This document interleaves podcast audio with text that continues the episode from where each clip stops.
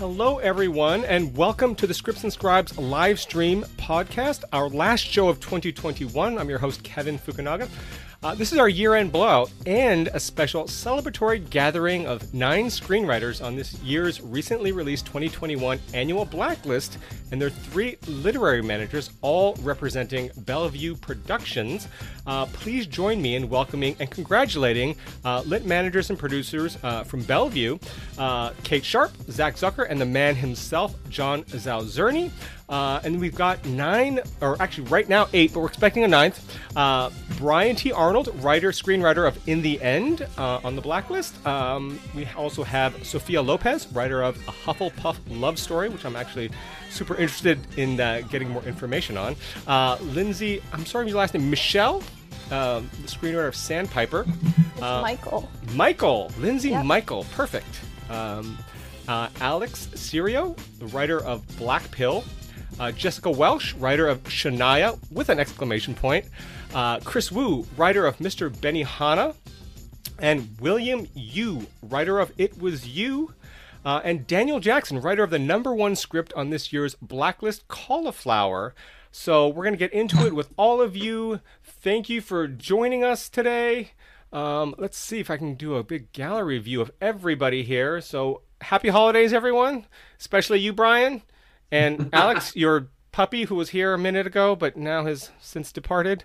There, oh, no, still there. There we go. There's the ninth screenwriter you've located? Right. Um, so before we get started, um, I wanted to go just do a quick sort of round table, round robin, I should say, and we'll go through. Um, we'll get to questions from John, Zach, and Kate, or two questions for them uh, shortly. But I wanted to to congratulate all of the writers here uh, on your achievement on writing such great scripts and getting such great accolades, and hopefully you'll all be in production right very soon because the blacklist is the best unproduced scripts, or instead of unproduced, it's yet to be produced scripts, right? Um, so I think what we'll do is, um, if anyone has questions for any of our writers or lit managers, feel free to drop them in uh, the chat, and we will get to them as soon as we can. But what I wanted to do first is start to is go through and uh, talk, speak to each of the writers, and and talk about your individual screenplays, how they sort of came about, what inspired you to write them, and stuff like that. So, in alphabetical order, uh, Mr. Brian T. Arnold, screenwriter of In the End. Uh, uh the log line is. In the near future, terminal patients are given the opportunity to go out with a bang with personalized VR perfect endings. But when the best transition specialist gets far too close to a patient, he finds himself questioning everything in his life. And Brian's represented by Kate and John and also at APA. So, Brian, uh, in the end, tell us a little bit about In the End, if you would. Yeah. Um, it's a dark comedy. It's sort of kind of in the vein of like Eternal Sunshine or Her. It's sort of a um, it's it's very personal in a lot of ways. It's you know very much based on you know I'm, I think like a lot of people, um, especially writers, like you get kind of obsessed with um, endings. You know, try how do you end a story exactly the right way, and then as somebody who's also just uh, just a thoroughly anxious person, uh, I think about that as sort of you know life. You know, trying to like how would you end your life in the best way? Like if your story could end, what is the perfect way that that could happen? And it sort of came from.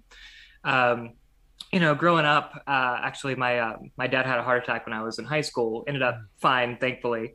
But you know after it was over my dad has a very dark sense of humor. He would be like that is not how i want to go out you know? Like when i do die like here's how i want it to like go down. And we'd have like a lot of you know running jokes about like oh yeah yeah totally. When i die i want this to happen. I want it to be like this kind of crazy. So it took me a little while to kind of find like the right story to put that into and how to tell that story. But it um yeah it was a lot of fun to write it's very it's a you know a dark, weird little comedy, and I'm very glad people seem to seem to like it. Now, this is uh, how many scripts have you written before? Uh, in the end, um, uh, f- quite a few. I mean, the first thing I ever wrote, I was uh, 14 or 15, and I tried to write X Men 2, and uh, oh. printed, I wrote it out, mailed it to Fox, never heard anything back. It was uh, I still feel a little hurt by that. Um, but you know, they, it worked out for them, I think. Um, so I've written for a long time. So I would say like, I would say I have like a good two or three features that I'd show people, but mm-hmm. I've written a lot more than that. And then actually, like when I moved to LA, I really focused. I did a lot of improv comedy and sketch comedy. So for the last several years, mo- a lot of my writing output was just I couldn't even tell you how many sketches. So that was kind of a, a big part of my background. Interesting, cool. Um, so let's see. we will come back to you, and we're going to go through and introduce everybody's script to, to kind of give everyone an idea of all of your guys' stories and, and, and things like that. And then we'll go individual individually back again with additional questions here. Um, so let's see here. Um, Sophia, uh, a, Hufflepuff, a Hufflepuff love story. Uh, unpopular Hogwarts student Finn blames everything bad in his life on being sorted into Hufflepuff rather than Gryffindor with Harry Potter and the Cool Kids.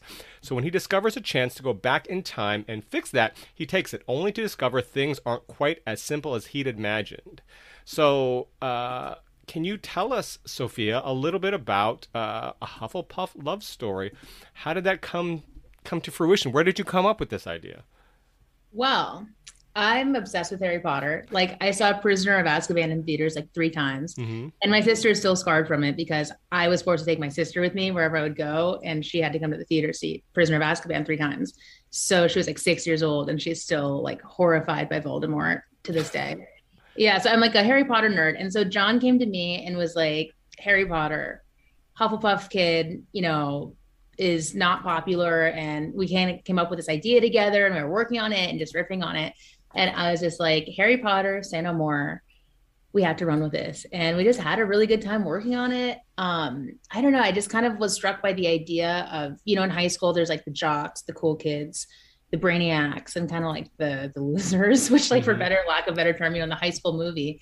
And so it's like obviously the jocks, are Gryffindors, cool kids are Slytherins, brainiacs, Ravenclaws, everyone else is Hufflepuff. And I'm personally a Hufflepuff, so I felt like I could really relate to it.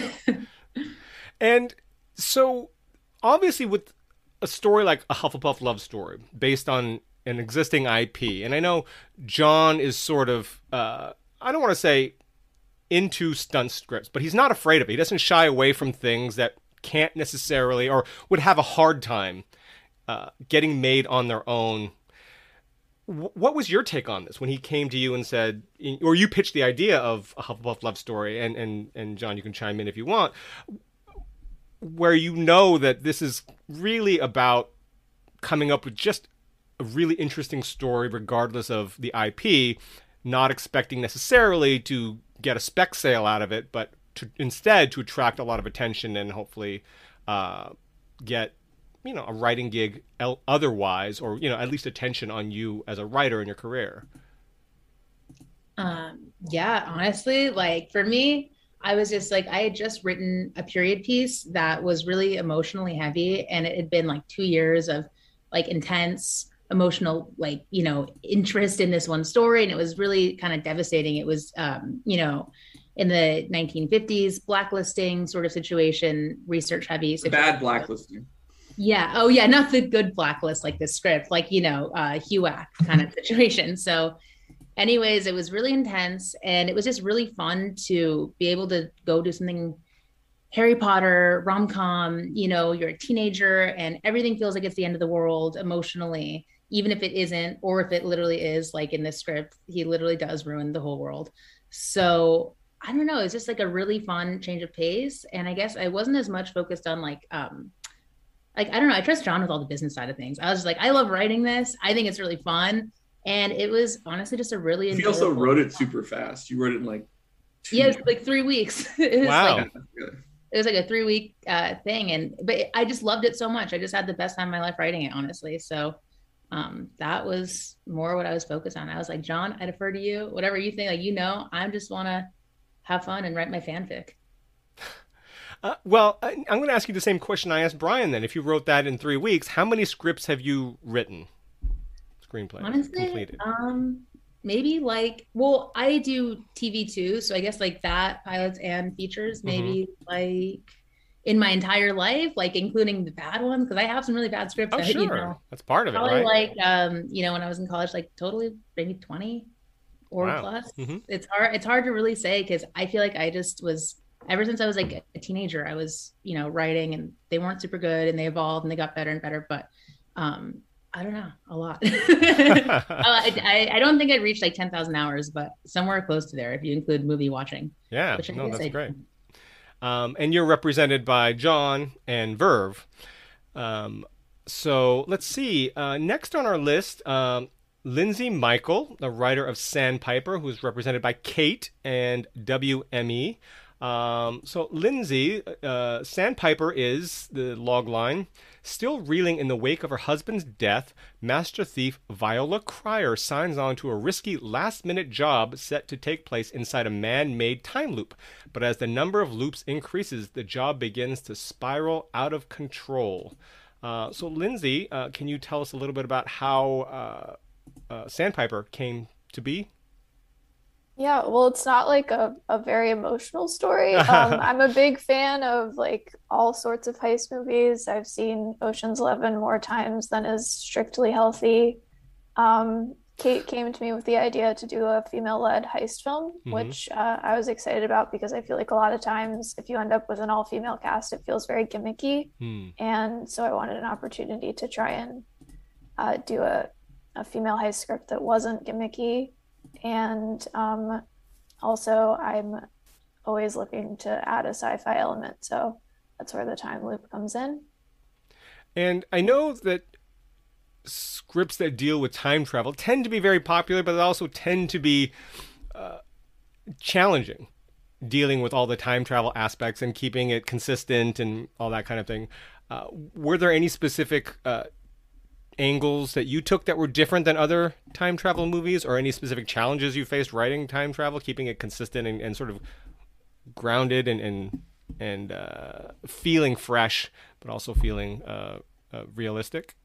Yeah. Well, I think the the trick with time travel, and I'm definitely not the first person to say this, Mhm. is to like keep it extremely simple. And the more you try to explain it, the less sense it makes. So you just have to walk a very fine line of um, saying enough to make your your premise believable, but not saying too much that it starts to fall apart. hmm So I think like Edge of Tomorrow was definitely a comp for me. hmm Um, yeah, And how many scripts have you written before uh, this one um, for Sandpiper? I'd say probably like 10 or 12.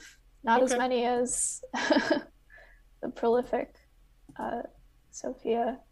Yeah, no. uh, and how long did it take you to write Sandpiper? Did you write it in three weeks?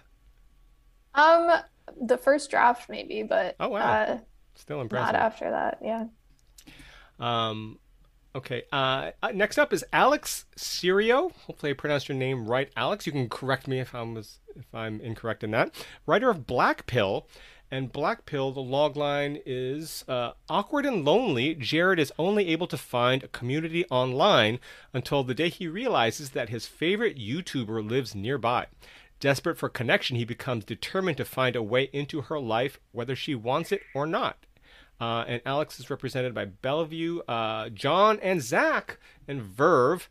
Um, so, uh, Alex, tell us a little bit about Black Pill and, and how Black Pill came to be. Um, so I'm a I'm a media person Mhm. and uh this sorry, I have a hairless cat that I'm watching that's not mine that is very That's needy and and it's very cold because Ah. it's cold in New York and it just wants to be on my lap, but it's biting me, so I'm a little distracted. it's like uh, Dr. Evil.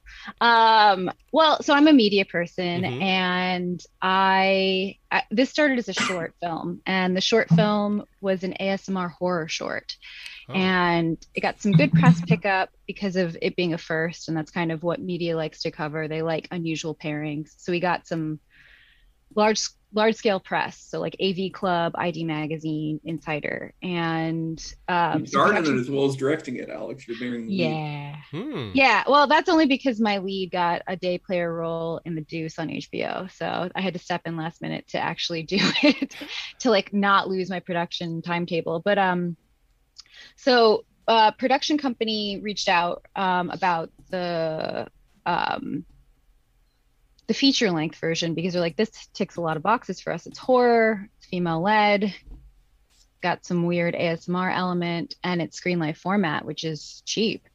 So I thought about it and I thought, you know, what do I want to write? And I thought about, you know, the story that I wanted to tell, which is kind of the comp for it is really Taxi Driver. But if hmm. Travis Bickle had like a uh, an internet connection, it's a very 21st century story. Uh, if you had an internet connection and kind of internet community, so I sat down and I wrote that, and that's Black Pills what came out. Um, so yeah, it really follows um, an incel and um, his obsession with an ASMR artist because uh, he spends a lot of time online, and that's his kind of come down. And there's a few twists and turns in it, but um, yeah, it's kind of how the internet can make a villain of us all in the end. Mm-hmm. The really cool thing, and there's many cool things about Black Pill, but one of the interesting things with the process is that Alex, the short, focuses on the the ASMR um, kind of YouTuber, but Alex changed the protagonist when she did the feature version to the person who's stalking her from the short, oh. which is really interesting because there obviously would be a more straightforward version that is just kind of like this girl in a house and there's mm-hmm. a guy mm-hmm. trying to kill her. And instead, she really spent a lot of time kind of get doing the research on that on that kind of community and, and, and kind of finding a way to kind of portray that. She kind of switched up, which I think you know is something that we found really fascinating, and I think other people have found fascinating is kind of bringing people into a community in the same way that like something like Nightcrawler might mm-hmm. that you know people were not familiar with, um, which is I think a credit to her and a credit to thinking beyond kind of the initial short. Mm-hmm. And Alex, in terms of switching the uh, POV from sort of your protagonist to your antagonist, when did you decide to make that transition? When did you make that switch? At what point in the story Process. The short was like very contained. The short was mm-hmm. about how violence against women starts with words, and it was born of my experience um, owning a production company that mm-hmm. does like online video. And we had like a very heavily watched series called Everything Explained, and each one of those episodes got between two and 11 million views um, online. And we had two hosts. One was male and one was female and the male host had a slight speech impediment and the female host was just amazing. She was uh, a botanist at the new york botanical gardens uh, with an improv background. She her name's leanna. She's fantastic. But reading you know you know I'd have to read all of the comments to understand what the audience liked or what they didn't like. But um, all of the comments on leanna's videos were about her voice how she held her arms what she was wearing um, and then the, the, the, comments on the male hosted video were always about like the content that we were presenting in the video.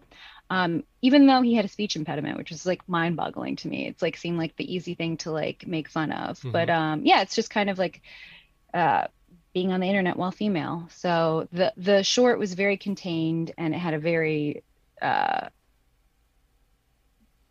bespoke agenda. It's mm-hmm. it's very it's very lean. It's one it, it's it's shot as a one shot. It's really two shots stitched together with like a lag error.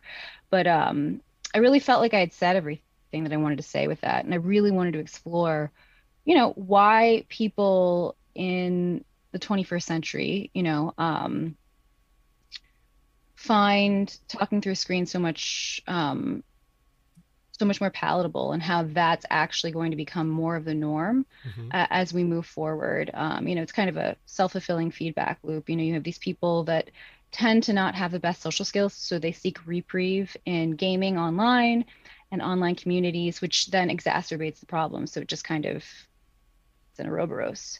But um, yeah, uh, so that's kind of why I shifted the focus. It just felt like an area that was like ripe for investigation. Mm-hmm. And loneliness. you had mentioned, obviously, it's you'd mentioned YouTube and social media and other aspects that are timely. Uh, but with when you uh, you mentioned things like ASMR, when you're pitching that to producers and executives and whoever, is that something that you found that got a good response? Like people understood, they knew what that was, or did you have to sit and explain what that is and how popular it is? There's YouTube, huge YouTubers and huge social media uh, stars based that that do that, right? I think the context of of the ASMR world is very clear in the script. It's Mhm. a dichotomy. Gotcha. So you have this very male world Mhm. that is filled with kind of noise and Jordan Peterson like um, talking heads, Mhm. etc. And then you have this uh, divine feminine space, which is ASMR, which is screen life format for the most part. So it's very in the script. I think it's very clear the juxtaposition that we're creating um, uh, for these two worlds and these Mhm. two characters and how they collide. Gotcha. Um, so, okay, next up, let's jump to uh, Jessica Welsh, the writer of Shania. And Jessica is represented by Kate at Bellevue and CAA. Uh, and Shania is about Eileen Edwards uh, as she rises from an impoverished upbringing in rural Canada to transform into 90s global country pop star Shania Twain, only to face her greatest challenge yet, putting her life and career back together after losing her voice. Uh, Jessica, how did you decide to write a script about becoming Shania Twain? Well, I had many, many years of uh, growing up and listening to her music as a kid over and over again on repeat. My, I think my mom had the CD, so right when she was really hitting it big, like I've been aware of her my whole life, so had that personal connection. Um, and then also, like I'm a big a music history person, so had lo- you know loved the Straight Outta Compton and Bohemian Rhapsody and Rocket Man, all these music biopics, um, and kind of felt there was like a gap for a female driven one waiting to be filled. So that combined with like, I just thought she had the most incredible story that I'm not sure that many people know about. Okay. And the same thing with uh, a Hufflepuff love story.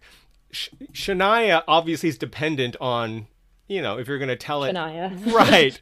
Uh, so is that something that you just, with the passion in your heart, you decided, I'm going to write it regardless of how uh, challenging it would be? Not impossible, but challenging. You know, obviously.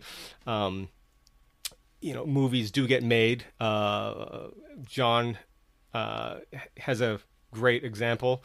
Um, I live with one of them. yeah. right uh, where the you know it can absolutely happen but is that something that you even considered before you started writing it or is it something where you yeah, you, you uh, did you in other did you just discuss it um, uh, uh, with Kate before you went off and wrote it or did had you already written it when you and Kate had you know did you just basically send it to Kate and said here by the way yeah i had it was definitely like a, an affair of the heart i Mm. was just like loved the story and you know was wasn't attached to any like physical results but was you know just uh, you know hoping it would be a great sample.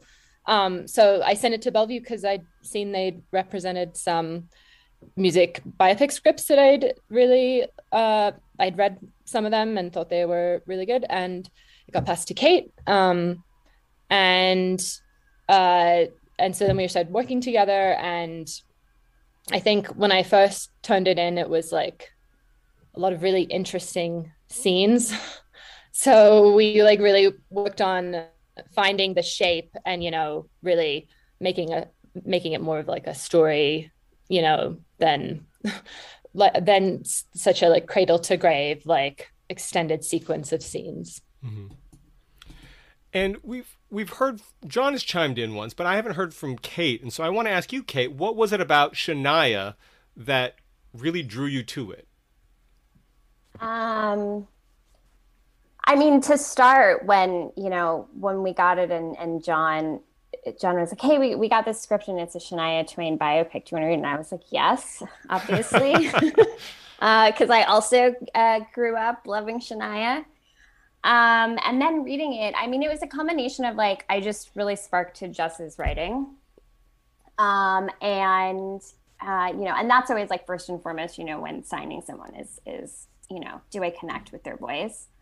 Um, and then just the script itself. I mean, really, like, um, it is her story, but I think it was the the theme of this story was so clearly about a woman, like a, a, a woman finding her artistic, like finally being able to express her artistic voice. and I've never had a story where it was like the theme was actually like a literal like what she experienced. She literally lost her voice, you know, and had to like figure out how to come back from that. And I was just so like struck by that. Um, it just it's like just so incredible, and I had no idea, Hmm. you know, that she had gone through that, and um, and so that that that was just I you know I really sparked to that, and that was in particular I think a lot of like what what we worked on shaping the story was like that's the core of what it's you know really about. But I mean, yeah, and then I just thought you know outside of that, it just seemed like the kind of thing that people would want to read, you know. So uh, you know, sort of a, taking a page out of John's stunt script, you, you know, the whole thought process of of just trying to get as many people to read your client's scripts, and and it's felt like the kind of thing people would spark to. Mm-hmm. I'd say there's two kinds of scripts, like biopics, that work really well for people. And the first one is the amazing story of someone who people don't know, but they changed the world. So, like Hidden Figures, Imitation Game fall into that. And then there's the amazing story of someone who everyone already knows, but you didn't know this about them. And I would say, you know, uh, Blond Ambition falls into that. Shania falls into that. You know, Rocket Man, for example. I don't think people know all the stuff Elton John necessarily went through. It happens a lot with music biopics, um, where there is a journey that, that people not be familiar with. And, and Shania's story, and as a proud Canadian, uh, I'm very happy to be uh, even at the same management company um, as Jessica. It, it it is truly an amazing, amazing story. It's the kind of story where you when you look it up or you read Jessica's amazing script that you're like, how did this really happen? And it all really happened. Well, that's cool. Um, next up on our list, Chris Wu, the writer of Mr. Benihana.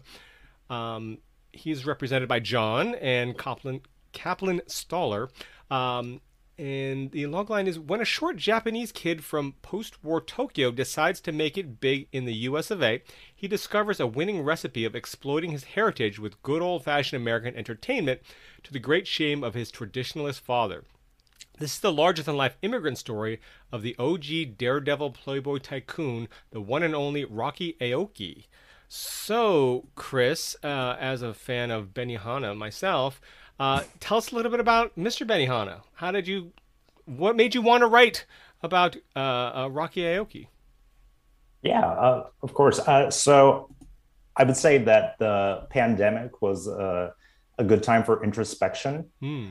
And uh, so I realized that um, I kind of got into the uh, into writing and entertainment because growing up, I never really saw anybody who looked like me on film or, or TV, you know. And so that was a kind of my mission. And so during the pandemic, I was like, I just want to write an Asian American biopic because there are none of those out there. Right. So I really just kind of dug in uh, and did a deep dive into researching all sorts of Asian American figures in sports, entertainment, uh, politics, e- even architecture, uh, Maya Lin, and uh, I.M. Pei.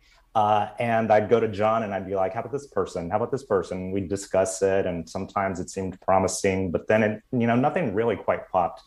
Uh, and then I think John was just like, how about Rocky Aoki? And I was like, who? and he was like, the guy who created Benny Benihana. And I was like, oh, looked him up. First, Have you ever been to Benihana, Chris? I've never even been. To What? before. oh my god, dude! But uh, canceled. it, it was also the pandemic. I was I couldn't go anyway, so uh, I I did write this script without ever stepping foot into a Benihana. But I guess follow up question: Have you been to a Steve Aoki concert? Ooh, I wish I wish those seemed like so much fun. But uh, I did Is Steve actually, Aoki in your script? Steve is a is a little Mentioned. footnote that's mentioned. Yeah, near the end of the script. Have you watched Too Fast, Too Furious starring Devon Aoki? no, but I think Sophia saw Devon Aoki uh, this last week, right? Devon Aoki is like my idol in all things. Like I love her so much. And yeah, I saw her in Erewhon and I cried. Did you text Chris this? Um, I actually did just in the beginning of this. Yeah, I, earlier I texted him and I was like, I saw Chris and Aoki. Sophie used to work on a TV show together. So Oh, what show was this? Hawaii Five O. Oh, okay. Yeah. I know a couple writers from that show. But um, so, Chris, Mr. Benihana, uh, you, John had pitched you Rocky Aoki, and uh, so what sort of research did you do? Obviously, other than going to Benihana during the pandemic, to to to come up with a really deep dive into Rocky Aoki's life. Uh, well, there are a lot of articles written about Mhm. him. Uh, and, uh, you know, you just read one, the first article that pops up on Google, and you're just like, oh my God, who is this person? He's done everything under the sun. I mean, he like won powerboat races. He was the first person to cross the Pacific Ocean in a hot air balloon. Uh, you know, he opened up his own nightclub and a softcore porn magazine. So it's kind of like, wow, how how did I not know about this person? And I felt like this is a story that just really had to be told.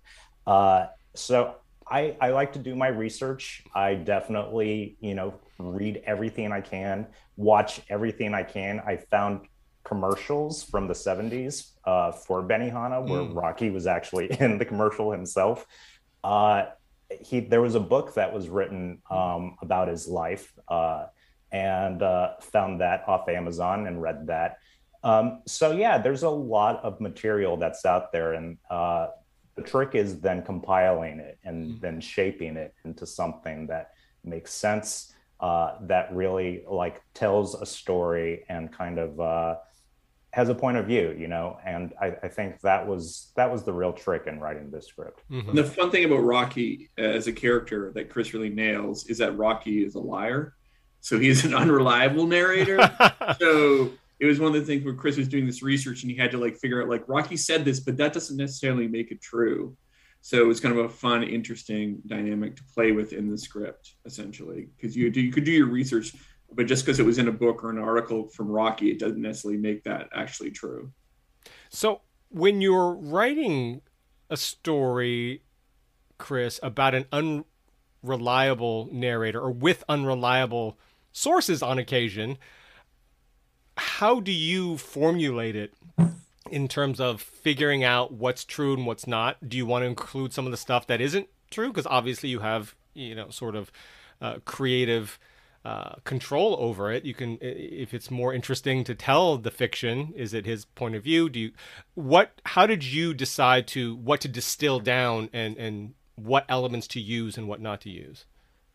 Yeah, I, I think in many ways, um, that concept of the unreliable narrator, uh, you know, like once we kind of landed on it, it was very freeing in many Mm. ways because then uh, there was so much uh, creative license. And then it was about uh, picking, you know, what seemed most interesting, what seemed more fun and entertaining. Uh, Rocky himself was such an entertainer.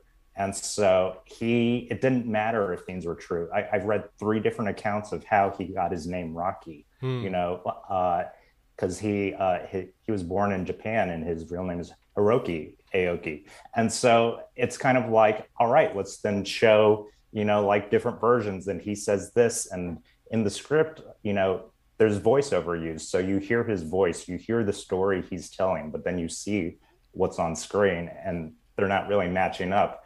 And so that's kind of the fun in it. And it's Mhm. also, uh, it is freeing because it's like, well, you know, I can create something and not feel beholden to like, oh, well, this has to be like based on what really happened. Uh, I think it's just loosely based on it. you know, Yeah. so- No, that's cool. Uh, have you seen Rashomon, the Kurosawa Yes. film? Yeah. Oh yes, huge. Yeah, huge influence. It definitely has a Rashomon uh, thread throughout it. Yeah. So Cool.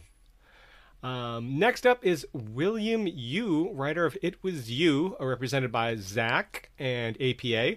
Uh, and It Was You, the logline is With the future of Manhattan's Chinatown at stake, a stubborn store clerk battles against an innovative CEO's expansion plan while both are unaware they've been falling in love with each other on a new anonymous dating app. Uh, so, William, uh, how did you come up with the idea uh, for It Was You and, and what inspired you to write it? Yeah, uh, I mean, I think there were probably two main instances that kind of informed the inception of, of It Was You. Um, the first was slight tangent. Uh, like five years ago, I created this project called hashtag starring John Cho, uh, which was this social media movement where I photoshopped all these movie posters to put John Cho to see what it would see if like Captain America was an Asian person, or if any of the Chris's was an Asian person and, instead of them. Mm-hmm. And uh, it was a project that ended up going viral and and getting some some attention. So one of the things that led me to Chinatown was I ended up partnering with this store called Pearl River Mart in Manhattan, Chinatown. I lived in New York at the time. And Pearl River Mart is a store that's been there for generations, it's been passed down through the family. And we printed out all the posters and we framed them and we put it up for the public to see. And I just ended up having a lot of lunches and meals with Joanne, who was the, the president of Pearl River Mart. And she just ended up kind of spilling some of this Chinatown tea about how there was all this intergenerational conflict over what the future of the neighborhood was going to be as Chinatown was getting quickly gentrified by people who are coming in and like opening up art galleries and like new like hybrid restaurants and new like these like new generation bars. And there was a lot of discrepancy within the Chinese American community that was primarily from the old heads and the younger generation about whether or not Chinatown stays Chinatown and keeps the culture what it is, or if they start opening up, being more multicultural, being more accepting of the diversity that, that the future could potentially behold. And I thought that was really fascinating and something that for me, as someone who wants to write stories that center around Asian American narratives and Asian American characters, um, it was a nuance that I think the, was was interesting to hear and felt different than what I think the usual traditional of like we just have to keep the culture alive mm-hmm. um, dynamic was. So I think that was the first thing going in, and I think what ended up lending it to be a rom com was just my love for Nora Ephron, Nancy Meyers, like Richard Curtis type movies, and mm-hmm. that generation of films. And I remember rereading you've got the script for You've Got Mail and realizing that there's this whole gentrification subplot that the film that the script actually has that gets cut out of the actual final film and realizing that I was like, wow, but like that was where the heart and a lot of like the meat of, of what was happening in New York at the time was. And so I kind of had this idea of, man, what if you could take some of those tensions, some of those conflicts, and put it in, in Chinatown, and what would that look like? And I think we've seen this, you know, resurgence of rom coms, whether it's like Set It Up or Always Be My Maybe or Crazy Rich Asians, mm-hmm. which I think kind of are able to give a new take on some tried and true formulas that I think I was really excited to kind of see how we could hack and slash it a little bit to to make something new. Mm-hmm. Now, when you were writing. Uh when you were writing it was you at what stage did you look at the sort of the landscape of of the studio system? Meaning like crazy rich asians sort of opened that door like hey there's money to be had here you know in terms of you know looking at it in, in sort of that capitalist sense.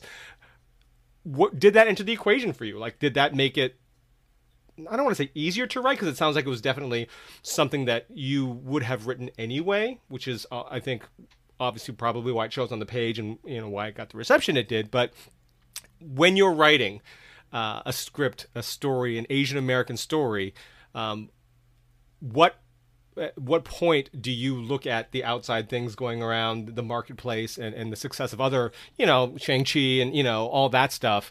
Uh, at what point does that affect your writing and, and how you uh, proceed going forward with it? Yeah, I, I wish I was that tactical. I wish I was that strategic to like look at like the, the business landscape and feel as though there's a hole to fill. Um, I mean, I think when going into the story, I think in, in discussing with Zach and when we were trying to decide, you know, what project I was going to write next, I think we definitely felt that it was you had a lot of commercial appeal. Mm-hmm. I think we thought that it was something that a lot of different audiences, whether you're Asian or not, could find access into. You know, even just looking at the modern dating landscape, awkward misadventures of trying to figure out how to have cyber sex in weird ways and try to like woo someone through gifts like I, and i think that's all something that you know most of us can can at this point in our lives can say we've experimented with at one point or another. Um, but i think you know for us i think the, the the, the scale of it i think really came only in, in moments where we felt you know hey we really want to ramp up the set piece. How do we make mm-hmm. this a little splashier? We want to make this scene a little bit more heightened. Maybe we we, we uh, finesse the location a little bit. I think in those ways we could feel as if, hey, you know, this story then has a little bit bigger legs to stand on, rather it being, you know, a super small indie rom com and Right. having it something where you could play a little bigger. And that's I think on the pure entertainment side of it. No, that's great. That's great that you uh, took that perspective and and.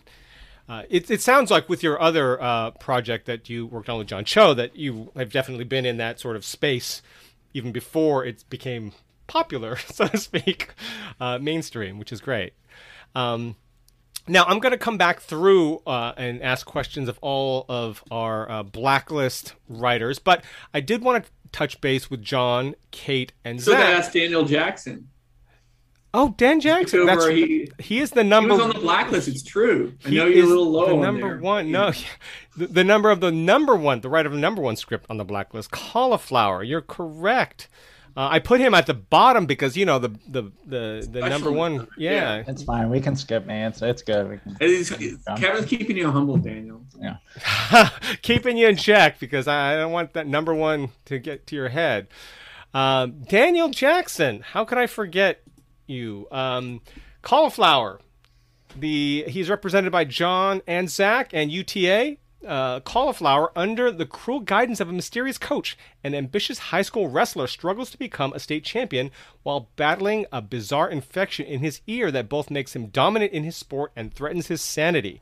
Uh, sounds creepy and awesome. Uh, Daniel, so sorry I missed you. You're on you're on deck now. Daniel, how what inspired you to write uh, a script like Cauliflower? And I like Yeah, the yeah. cauliflower ear, right? I got that. Exactly. Nice. Yeah, yeah, yeah. You made the the connection. Uh, yeah, you know, um, it's funny. So like, I I didn't wrestle. That's often people like hear about the script and they're like, Mm. "Did you wrestle?" And then I have to be like, "No." But um, my I've th- I'm one of four brothers, so I have three brothers. They all wrestled, and my dad wrestled as well. So, um, so you know, I definitely like grew up around the sport and sort of like going to all the meets and sort of you know just learning the moves in the living room and you know it was very familiar with it. And you know a lot of the details about like how people in like the lower weight classes and the way they kind of have to like maintain weight and the pressure that's put on you know smaller wrestlers to be competitive um, i always thought were really interesting. And i kind of i think over time thought like oh there's probably a story here. It was a fascinating world. Um, and then you know i tend to write things that have like a genre element to them. And i think like eventually i kind of discovered thinking about the cauliflower ear thing it kind of like i had this supernatural hook to it i love you know david cronenberg movies Mm. particularly like videodrome and like the brood and Rabid and some of those early ones that are really gross and like anything like that's like visceral the ear thing was quickly kind of those things where like oh this is very gross and creepy and there's something you can hang a story around and then you know over time it kind of in this the script itself it kind of becomes a metaphor for you know all the different pressures young people face when they're trying to succeed at something and sort of all the different voices they're trying to get in your head and how do you kind of like figure out what your inner voice is and what you want to do and who you want to be. So it kind of became a way of exploring that hopefully in a you know a fun sort of intense horror sports story you know? So um yeah that's kind of the that was like the genesis of it basically. Mhm. If you were to pick a cast, who or, or or maybe perhaps you wrote it with someone in mind that you may or may not be able to say, but like let's say in a hypothetical world, um, Why don't we skip this question? For, I can't get into it. Let's skip this. all right, because it's probably out to somebody right now. Um, well, maybe you can answer this. Do you write with the actors in mind when you are writing a script, a screenplay? Um, not that often, I Mhm. would say. I think occasionally, sometimes you'll get like a flash of an image of someone, but um, I think you know, honestly, like for this script, like there were, I you know, I would occasionally just picture people I knew from high school, or you know, wrestlers, or you know, kind of just like you know, you would see people's faces and sort of you know, you're trying to pull from sort of some of the memories of that period. So I think um, you know, it's probably more that than necessarily like specific actors. Um, though I guess that happens occasionally, but I try not to like focus on that too much. hmm And where were you and what were you doing when you found out you had the number one script on this year's Blacklist? Um, I was uh, right at my computer. I was in the exact You, you, location. you, you were working on on next year's see number the one special blacklist. space right now. Yeah, I would say this is the yeah, this is the exact location. I was in the same chair and I was looking at my computer and watching the stuff. So yeah, it was um yeah, pretty uh pretty wild, but uh you know, obviously cool and exciting. Very understated, but I like that. No, that's cool. it was cool. It was cool. Uh, That's how Dan reacted. No, that's great. That's fantastic, though. I mean, really. Um, uh, so um, I, I do want to come back again and ask everyone questions, um, but I wanted to again touch base with John and Kate and Zach and the fallout in a good way of of blacklist nominations. Like, what happens when you get scripts, nine scripts, nine client scripts on the blacklist in terms of around town, like the Well, we heard that call, one of the the major agencies, I won't say who, one of the major agencies in their staff meeting yesterday was like, what the fuck is going on with these guys? You know, in a good way though. Like, yeah, you need to pay attention to these guys. You know, We need to start covering them. yeah, we need to start covering. Get into what, what what's going on with them. Well, because Figure this out. CAA had nine scripts on the blacklist. Bellevue had nine scripts on the blacklist. So, I mean, that that that tells you something. Um, but again, I forget how many. I think we had like I don't I don't know how many scripts are on it. I want to say what the number was, but I think we had ten percent of the scripts. If I'm, let me see. Actually, I have it numbered out. There's 73 scripts on the blacklist. So yeah, we had more than 10 percent, which is cool. Yeah. I know. Kate, Kate and I were talking about that today. So Kate, can can you tell what we were talking about a little bit, but in, in a play way? Oh, well, I was just, I, I've gotten a lot of emails that are like, hey, we should meet. like, I was joking to John that somehow I'm more legitimate as a manager or something.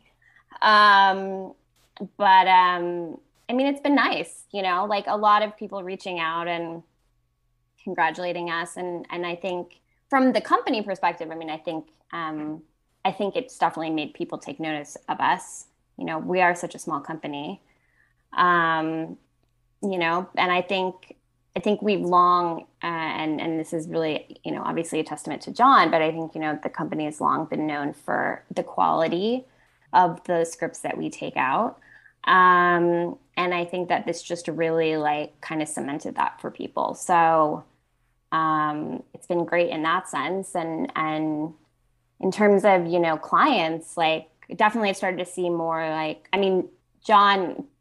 I'll let John speak, and obviously, I, you know, I don't know about Zach, but for for my clients, I mean, a lot, a lot more meetings, and just um, Get ready for And- the more water bottle, water bottle, Yeah. water bottle two, part two. Everybody on and. I mean, you know, in in fairness, like um, Brian, Lindsay, and Jess, like all when we took the script out, you know, and that's sort of part of like kind of no having a sense of like what's going to make it onto the blacklist is like how many meetings are they actually getting off of the script and what is the response. But a lot of executives who sat down with them, you know, reached out to me personally to say like they were super excited to see their um, them on on the list, which is really nice. And and I think as a rep, that's all you really like. At the end of the day, that's why you want people, your clients, to be on the blacklist. You really believe in their writing, and you want more people to read their work. Mhm. So the trick always is the script gets the client in the room and the client you know for the right gets the writer in the room and then the writer makes the connection and then that's kind of like this cycle. And so the tool of a screenplay is to get the writer in the room. And the fun thing about this is you know i would say i don't want to say like half the town but a lot a lot of people a lot of the people in the town have read these scripts of all the writers on this zoom right now. Um, and i suspect over the holiday break and of the months to come um, you know, the other half is going to catch up and read those scripts and become aware. And it's just nice. It is one of those funny things where I've noticed because, you know, specs don't sell like they used to. Things don't happen quite as much as they used to uh, on the feature side. Um, and so if you're talking to a big name A-list producer person, their CE may have read the script, but you're talking to that person, you're like, oh, well, what about so-and-so for this assignment? And they go, oh, what have they, what have they sold? What have they done? You're like, well, they were on the blacklist last year. Oh, okay. It's an immediate, it is kind of a validation situation, um, which is really fun. And it's kind of, it, it, it you know, my wife just signed um, with APA. Well, she signed with APA a little while ago, but the announcement went out yesterday. And the top, it said blacklist writer Elise Hollander. So like it is one of those kind of like verified. You are verified by this. You're pre-approved, which is really exciting. Way, I to throw it to Zach, but I want to celebrate. Yeah, this week has been amazing for Bellevue. Obviously, you know, the success in the blacklist, but also our very own Zach Zucker got his film got five Independent Spirit Award nominations this week, and he got and one of those is to him for best feature. So we are lucky to have an award, you know, an incredibly award nominated producer in our midst. Thank you, John. You're you're far too kind for for my contribution there, but it's been a, a really exciting week for sure. So, Tommy, you found the script on the blacklist. Yeah. Okay. the So, so here, so here's another way the blacklist works. So, like for pe- anyone watching or listening who's like confused about like what's the difference between the blacklist website versus the annual list? The annual list is a survey of the development executives at production companies and studios around town. You know where the blacklist reaches out and says, you know, what were your favorite scripts that you read this year, unproduced scripts, versus the website, which is an entirely different side of the business where writers can pay to, or in some cases, you know, get you know, free hosting to have them host their scripts and have industry insiders find them and, and hopefully read them and connect with them. And so the backstory behind the movie is called The Novice, which actually comes out this Friday on demand. It's out on So- Friday. Everyone go see it in yeah, theaters. so you go uh, in theaters on demand this Friday. But um, before managing, I was an independent producer, and as a you know young indie producer, I was constantly looking for material, and I actually found that script on the Blacklist website and reached out. You know, I read it and, and liked it, and reached out to the writer to set a general, and, and her name is Lauren Hadaway, and she's incredibly talented, and um, you know, it turned out that she wanted to direct it as well, and, and had a really articulate and incredible vision for what she wanted to do with it. And so we just kind of developed it up from there. And, and um, not just me, partner with some other really fantastic producers as well. Ultimately found the financing and got it made. And so anyway, that's just to say that um, for anyone confused out there, there's there's another half to the blacklist as well, which is also I think really effective and and obviously has been great, you know, for for me and for Lauren and the film. That's great. Um, I also I also uh, found Lindsay on the Blacklist website. Oh, did so, mhm. Oh wow. And I found many, many clients on the Blacklist website. No, that's great. Great site. And also Script Pipeline, which is where I found uh, both Brian and Daniel. Um, and then uh, Jessica, I found found through. Colt Colt Query. No, sorry, sorry, Jessica. Oh, yeah, Je- Jessica- sorry. sorry, I meant to say Alex. But I was thinking, sorry, apologies. Yeah, Jessica had emailed me, um, and then Alex was through Screencraft. I think. Am I right, Alex? Do you remember which one? Which one was Page, it? page away. Page, page. Somewhere someone's mad at me. Um, but I think you know, speaking to the fact that you know that those comp that the competitions sometimes you know you find people through many many different ways. I signed Sophia out of USC um, first pitch three years ago, four years ago. So you find people by all kinds of different ways, all different methodologies. I think the reason Jessica just had my email is because I was on a um, a script a script coordinator board with her because I had previously been a script coordinator on the TV show Castle, and then I would always email out when people asked for pilot scripts or something. So it was actually a little different than the usual kind of email. She emailed me at my my personal email, um, which she had, so it's kind of a little little different. So you have different relationships and different ways that people come into your life. No, that's and actually that's that's a topic. Although you covered a lot of it, John, or some of it anyway. Uh, that I think a lot of the viewers and, and emerging writers that that may watch or listen, uh, landing their first rep. Now, all of you guys have agents and obviously managers, which who are all here actually. Um, I, I want to go down the list and and get your uh, first job, like what your first job in the industry was, and then how you actually ended up landing your uh, your first rep, whether it was Bellevue or you know your agent or some Or other someone company not as good as that- that- right? someone- That you're no longer with. The that Bellevue previous is better ex, than. the ex. Right. Um, so Brian, uh, Brian T. Arnold, can you Yes. tell? Can you first off, what was your first job in the industry, if it, you know, wasn't writing? Uh, And uh, how did you land your first rep? Uh, my first job in the industry, I've had a bunch of them. Um, but the first job was I was I'm originally from West Virginia, and um, Super Eight, the the Hmm. J.J. Abrams movie, shot in West Virginia, and I quit my full time job just to work as a PA on that for a couple weeks. Uh, and I knew like it was that it's that classic story of you know the circus comes to town and then you you're like oh this is what I this is what I want to do forever. Um, so then I moved out here and I've worked I've worked in product placement. I've worked in post production services. I've uh, worked on the Warner Brothers tour guide. Um, yeah, I've I've had a million different entertainment jobs, but the first time I got repped, it was um, a few years back. It was a different screenplay. Um, it was a similar story that I won a competition, um, got repped with a you know fine people, but just ended up not being a good fit. Mm-hmm. The script didn't the script didn't end up selling, and then like over the next year or two, it was kind of apparent that we just weren't a good fit together, and eventually we parted ways. And I was you know thought for a minute that like you know I blew my shot and that it was over for me and you know it wasn't going to happen it wasn't going to happen again. And then luckily i won um, script pipelines uh, competition with this script. And then that they introduced me to to bellevue and bellevue introduced me to apa and it was you know started all over again and in a in a very nice way.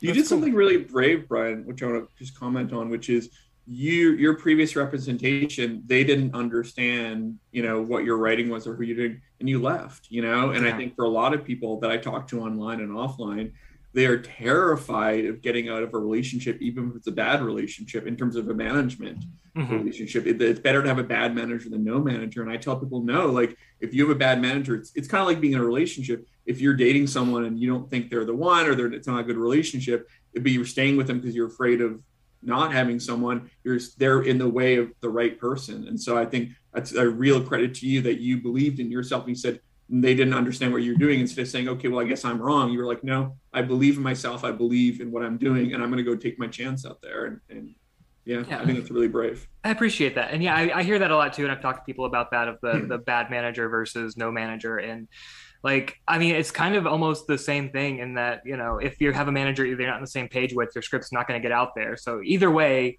it's hard to get read and you're and you're also just holding yourself back from writing the things that you want to write. So it's not only you're not only getting the negative the same negatives of like how am i going to get my script out there you're also getting the like you're more timid and you're not you're you're scared to like let your voice out and try and it's just yeah i would say like to anybody in a situation that just isn't a good fit for whatever reason you know don't be afraid to bet on yourself because you know you don't know what's going to happen. Mm-hmm. um let's see uh sophia. So can you tell us what your first job in the industry was and how you who your first not who your first but how you signed with your first rep?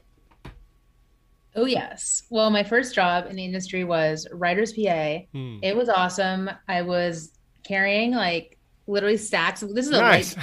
the stacks of coffee i was carrying so many actually uh, chris was around at the same time he was a writer i was writer's pa and it was a crazy time and i was learning so much and it was so cool um, and that was my first industry job. I guess I taught film camp back when I was in high school, so not industry, industry adjacent, but it was really fun.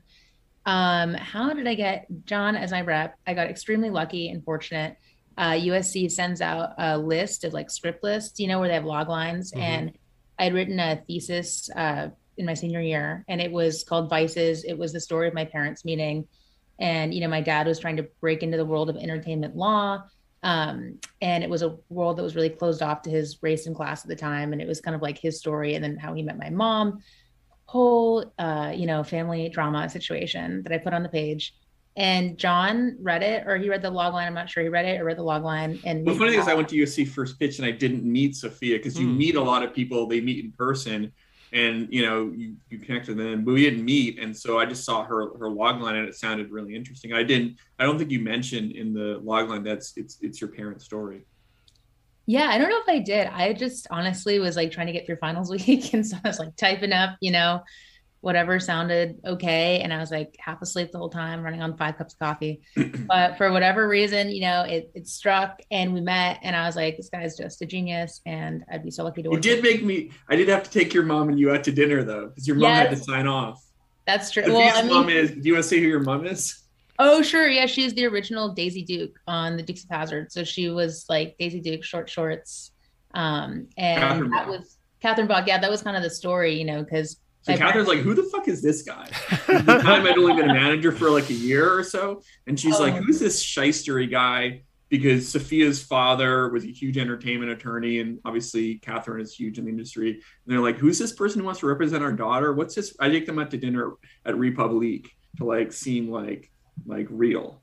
It was awesome. It was really great. And I mean, my mom and I are both like John's biggest fans. So like it all turned out amazing. So I just feel super fortunate that like exactly at the right time in my life, I met John and it was like an amazing intersection. And he like believed in me at a time when like I don't even know if I believed in myself, you know? So it was just like it when someone believes in you, when like you literally just right out of college, it means like everything.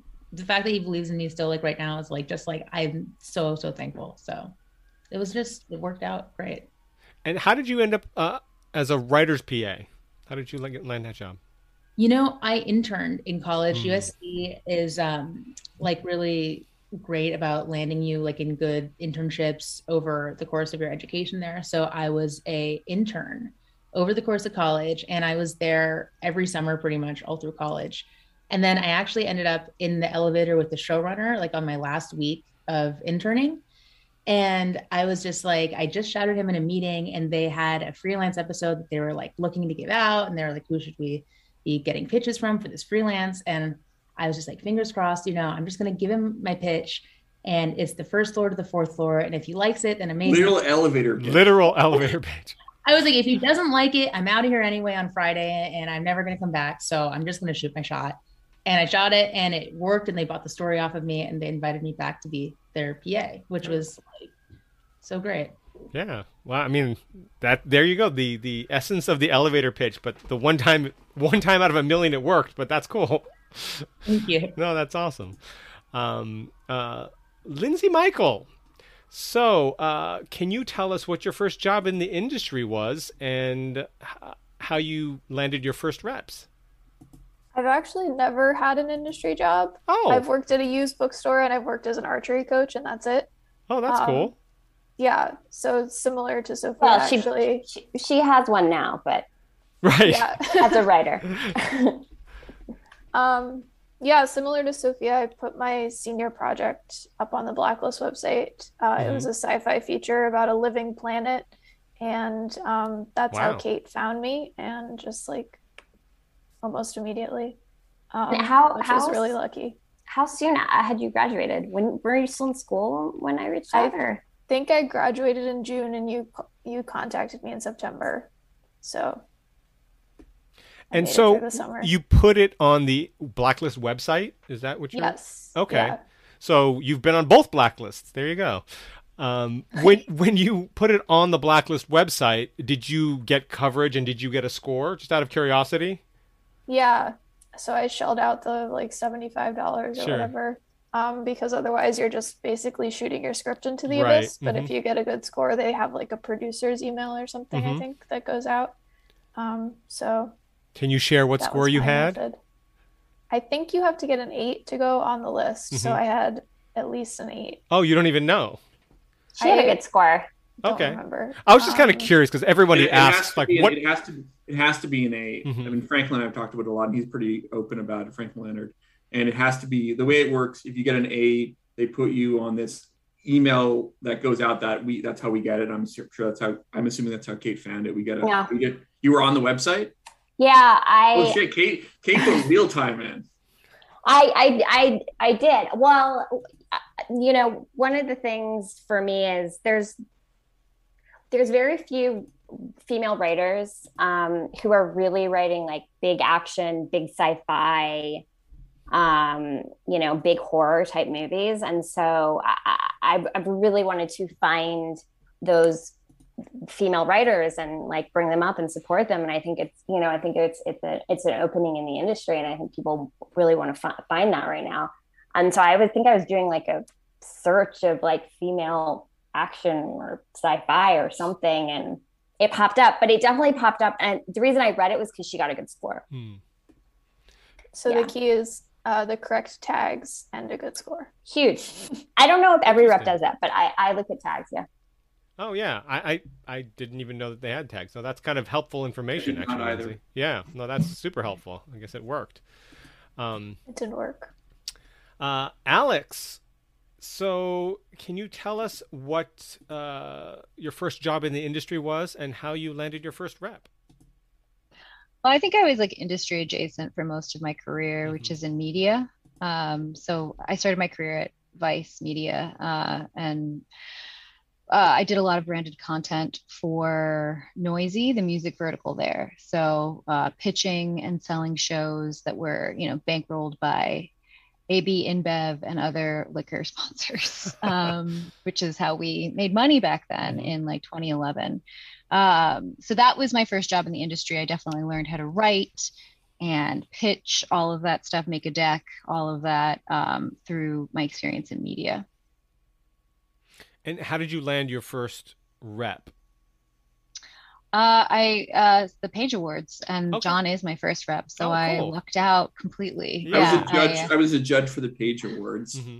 And uh, to be completely honest, I had read nine. I got like ten scripts or something, Mm-hmm. and nine of them were like really not good. And then I came to uh, Alex's script, and it blew me away. And it was just like, I also it was like late. It was like one in the morning or something, and um, it was one in the morning, and um, I was like, oh man, this is gonna be. The, the title was the title of Alex's short film, which makes total sense for the short film, not as much for the the the. well, let me let me blow up John's spot a little bit. I'm I'm so thrilled to to work with John, and I'm in such great hands, and I'm just so I'm just thrilled. And I actually John is actually was on my list, John and Zach, because of um, their involvement with a writer I really like, Chris. Uh, Thomas Devlin. Chris- Tom, yeah, Chris Thomas Devlin. Yeah, exactly. So like I I just thought, oh my gosh, I love Chris's writing. They've done such crazy stuff for Chris that year. So I queried John and it went unanswered. I didn't then- respond. he didn't respond. And then um the page awards rolled around and then yeah, so then it all kismet six months later it all came together. But uh yeah, I feel I feel I'm super happy. It was it was an amazing script, and I just I couldn't put it down. It's funny. It's like it reminds me of I was actually talking to Jessica Cantor, who's one of Daniel's agents, the other day, and she reminded me that she had um started reading uh, uh, cauliflower like late on like a Saturday or a Friday, being like. I'll read 15 pages of this so I can kind of knock it out and like it's probably not right or whatever. And then she's like, Yeah, I had to read the whole thing that night. And that was like me at one in the morning reading Black Pill. Um, I didn't start reading Cauliflower at one in the morning. So um, but that was like I remember specifically being like, "Holy shit!" Like I have to read this as quickly as possible. And and you know we talk a lot, Zach, myself, Kate, Jeff Portnoy, who, who's not on here with us, about like what do you look for? Because you know when you're reading so many scripts, you just have to have that feeling and like where you're like, I have to read this person, I have to find this person, and, and it was just it was I I, I was re- I reached out to Alex immediately and then I don't think she responded on Twitter. And so I was like hitting, I saw that she had a mutual friend, Avi. And so I hit up Avi. I'm like, Avi, can you please introduce me to Alex? Oh my God, I have to talk to her. So was one of those funny things where Alex had queried me and I had not paid attention to it at the time, which is funny in retrospect.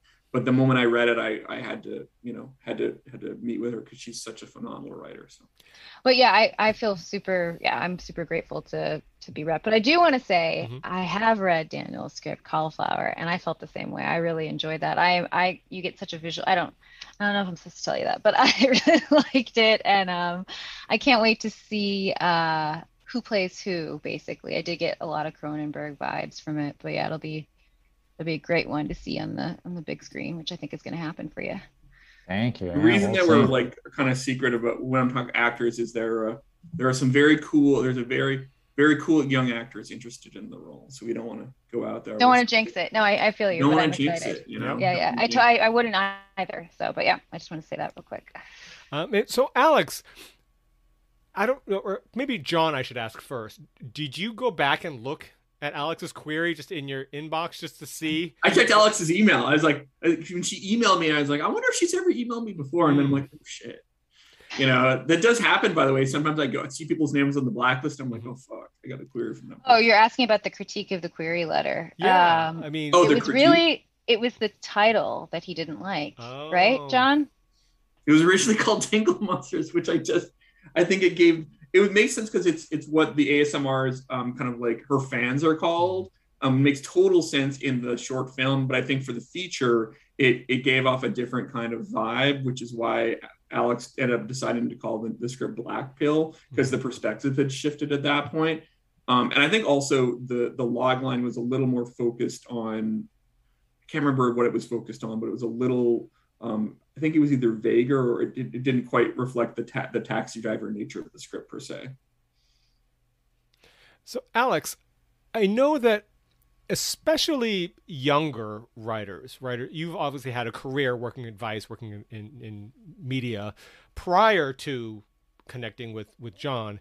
But I know a lot of younger writers. It's hard to not take things personal. Like when you email uh, a query a manager and they don't even respond, sometimes you can carry that with you. How how do you sort of let it roll off your back and just keep it professional and and, and look at it from a different perspective? I mean, I freelance write for different publications, so that's just kind of par for the course. Mm-hmm. I mean, it could be as simple as a word choice for an editor, quite honestly. That's just like, oh, or it's like not novel enough of an angle. So you can't take any of that personally. And again, like editors, people like John, people like Zach, people like like Kate, everybody they they get a lot of emails. Mm-hmm. You know what I mean? Not only query emails, but just a volume. So you can't take anything. Um, personally but yeah i mean it's just i mean and and and if it's meant to be honestly it'll circle back that was six months right and i queried them and i actually forgot about the script moved on to another one which is what you want to do um, and then yeah opening it back up I, I I realized it's like wow this this shit's dark i uh should probably be talking about this in therapy. I forgot i wrote this.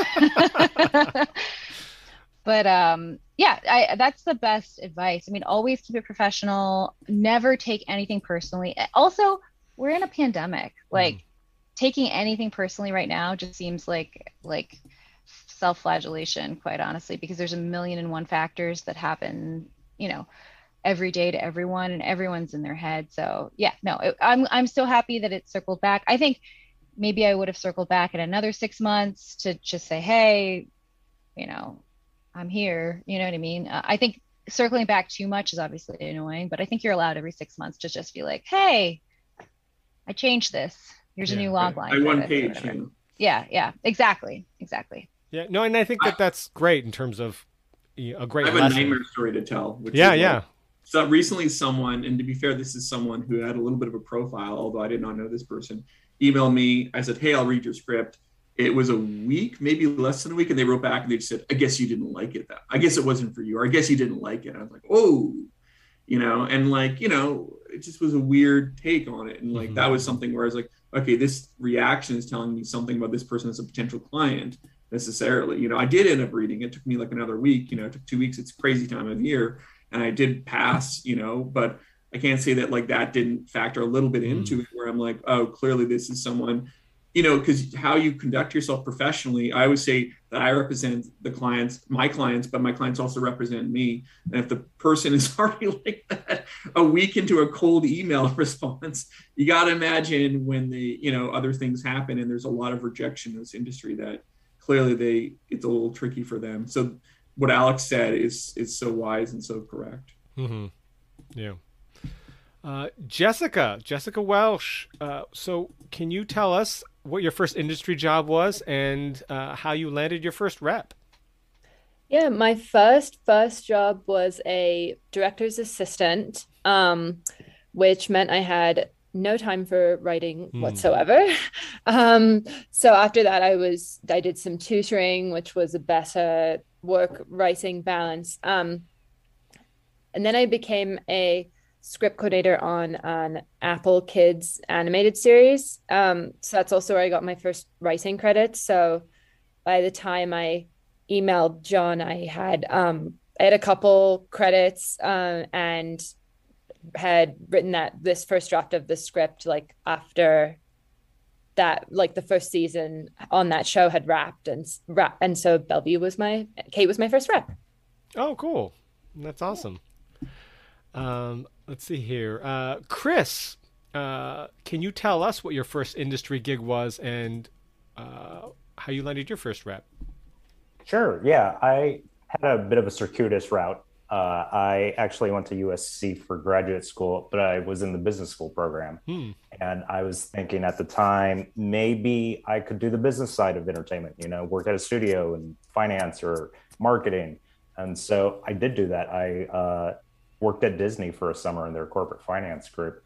And it was like the most depressing summer of my year of my life. I was just like, I cannot do this and i was just constantly like looking at the creatives on the other side of the fence and so i said okay i'm going to have to just take that jump and i talked to people uh, about what's the best way to break in you know get your foot in the door so many of them said go work at an agency mm-hmm. and so i was like all right well let's do this and i after getting my mba uh, jumped into the mailroom at wme ended up working for a tv lit agent uh, for about a year and then uh, jumped out of there because I knew I did not want to be an agent. Uh, worked uh, for the president of Fox TV Studios for a bit of a time. And I was able to kind of meet the creatives uh, at Fox TV Studios and kind of tell them, hey, I really want to be a writer. And so they were like very supportive, very helpful. The first show that got picked up while I was there for them was The Killing on mm. AMC. And so I got in as a writer's PA on the first season of The Killing. And from there, I just kind of worked my way up the assistant ladder and worked on many different shows. Worked on a sitcom that Reba was in, uh, worked on uh, Bosch and uh, Man in the High Castle, which is where I got my first uh, script credit. And uh, yeah, I think at the same time, I was also writing and writing, and I got into the CAPE Fellowship Program and uh, also the CBS Fellowship Program. I think I so I got John as my rep uh, because I was in a writers group, and one of the fellow writers in the group, uh, she had worked with John, and uh, we were having coffee, and she was like, uh, well, if you're looking for a manager, I know John's looking. Uh, send me your stuff. And so was I it sent, Roxanne? Uh, no, it was Latoya. Oh yeah, shit, Latoya yeah. Morgan. Latoya Morgan, yeah, exactly. And so uh, I sent. She passed along the uh, like the last pilot that I wrote, and uh, John read it. I think he dug it because he wanted to meet me, and so we sat down and we uh, we talked, and then yeah, it really I mean, we, just really hit it off really well. And, you know, I really vibed with John. I, I, felt like he, you know, knew what he was talking about. He really kind of believed in me. And I, I feel like that's kind of the one of the most important things is just finding someone who really believes in you, mm-hmm. really digs your writing, understands you. I felt like John was like the person, you know, who really did that and championed for me. And so I've been with John for quite a while now. Uh, more than five years, I think. And, and so yeah, the OGs. Yeah. And so I really value John as like my manager, my friend. Mm-hmm. I feel like he's always there for me. And uh, yeah, uh, I can ask him for anything really. So yeah, it's been great. And he does. um, no, I mean, I think one of the, one of the one of the common things I think we're the first manager for a lot of people, and we're really lucky in that sense. And I think it's also something that Kate and Jeff and Zach and I love to do is find people and break them into this industry. Mm-hmm. Um, you know, which isn't to say obviously that we have to be; it's any kind of requirement. But I think a lot of other management companies. I think one of the reasons we have so much success on the blacklist with people, a lot of other management companies are looking for people who are already established, already broken in, and so there's not a, there's there's not as many as there should be focusing on the up and coming writers. And so we're really lucky to be able to find people because you know, a lot of other management companies are looking for people who are well established and they're not focusing on people who need that first boost you know? Mm-hmm. so they're really lucky in that sense. Yeah. Um let's see. Uh william so can you tell us uh what your first job in the industry was and how you signed with your first rep Sure. Yeah. My my journey to writing, I think, it kind of took a roundabout route because uh, I came very late to it. Because coming out of college, uh, I actually worked in advertising for about hmm. five years. So I was a strategist uh, in New York, working at a bunch of different agencies. And I actually, when I moved out to LA about three years ago, I moved here for an advertising job. Oh. Um, and so that was my first career before uh, writing. You know, I had written a script in college as like part of uh, like a thesis, but it wasn't anything and it was just not anything I'm super proud of to share. And uh, and so I think yeah, that was something for me coming into the industry. I was very mortified about like what this journey was going to hold and how I was going to find a rep and find someone that believes in you. Just knowing that there were so many people that were coming out of USC or Chapman or any of the schools where you know you're you're training for for this moment. Um, and so the way that I I found Zach was I queried, and so I did a bunch of research. And I think what's interesting about Bellevue getting this uh, recognition right now is having so many people on the blacklist when Bellevue's been doing this for mm-hmm. the past five years, six years, something like that. And I think that was one of the reasons why I queried Zach is because I had seen that clearly they were interested in developing and growing younger writers who had interesting voices. And at the time, uh, I had a TV pilot that I had written called Good Boy, uh, which I had gotten an eight on the Blacklist platform uh, for. And so I was like, cool, I've like got that check mark on in my pocket and it had um, placed in a script pipeline competition um, and I think at that time was in contention for a Sundance Lab, which eventually got into.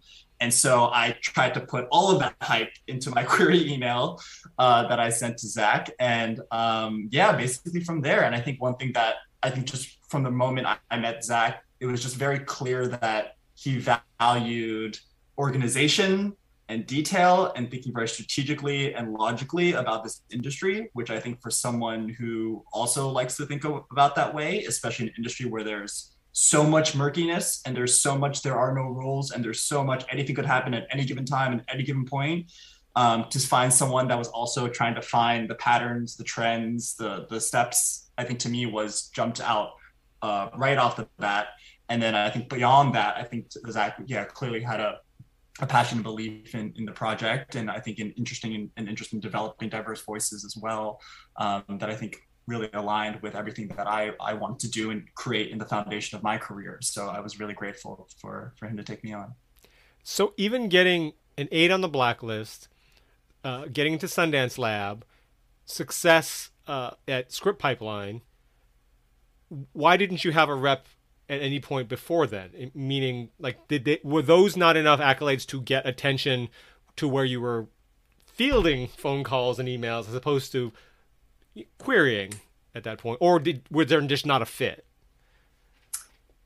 Yeah, I think honestly, I don't know. Uh, I, I, definitely wasn't in a position where I was like fending off people. Uh, mm-hmm. I think I, have been talking to a couple different managers who I, I had queried. Mm. Um, I think it's also just my innate personality and going into this whole journey where I was like, I want to be in control of my path. Mm-hmm. So I think it was a thing where I didn't want because I had, I had talked to other writers and friends who you know had signed with the first manager that had shown interest in them, and that proved to be not oftentimes not, or oftentimes not a great decision on their part, mm-hmm. or someone that just kind of came along and plucked them off of a competition.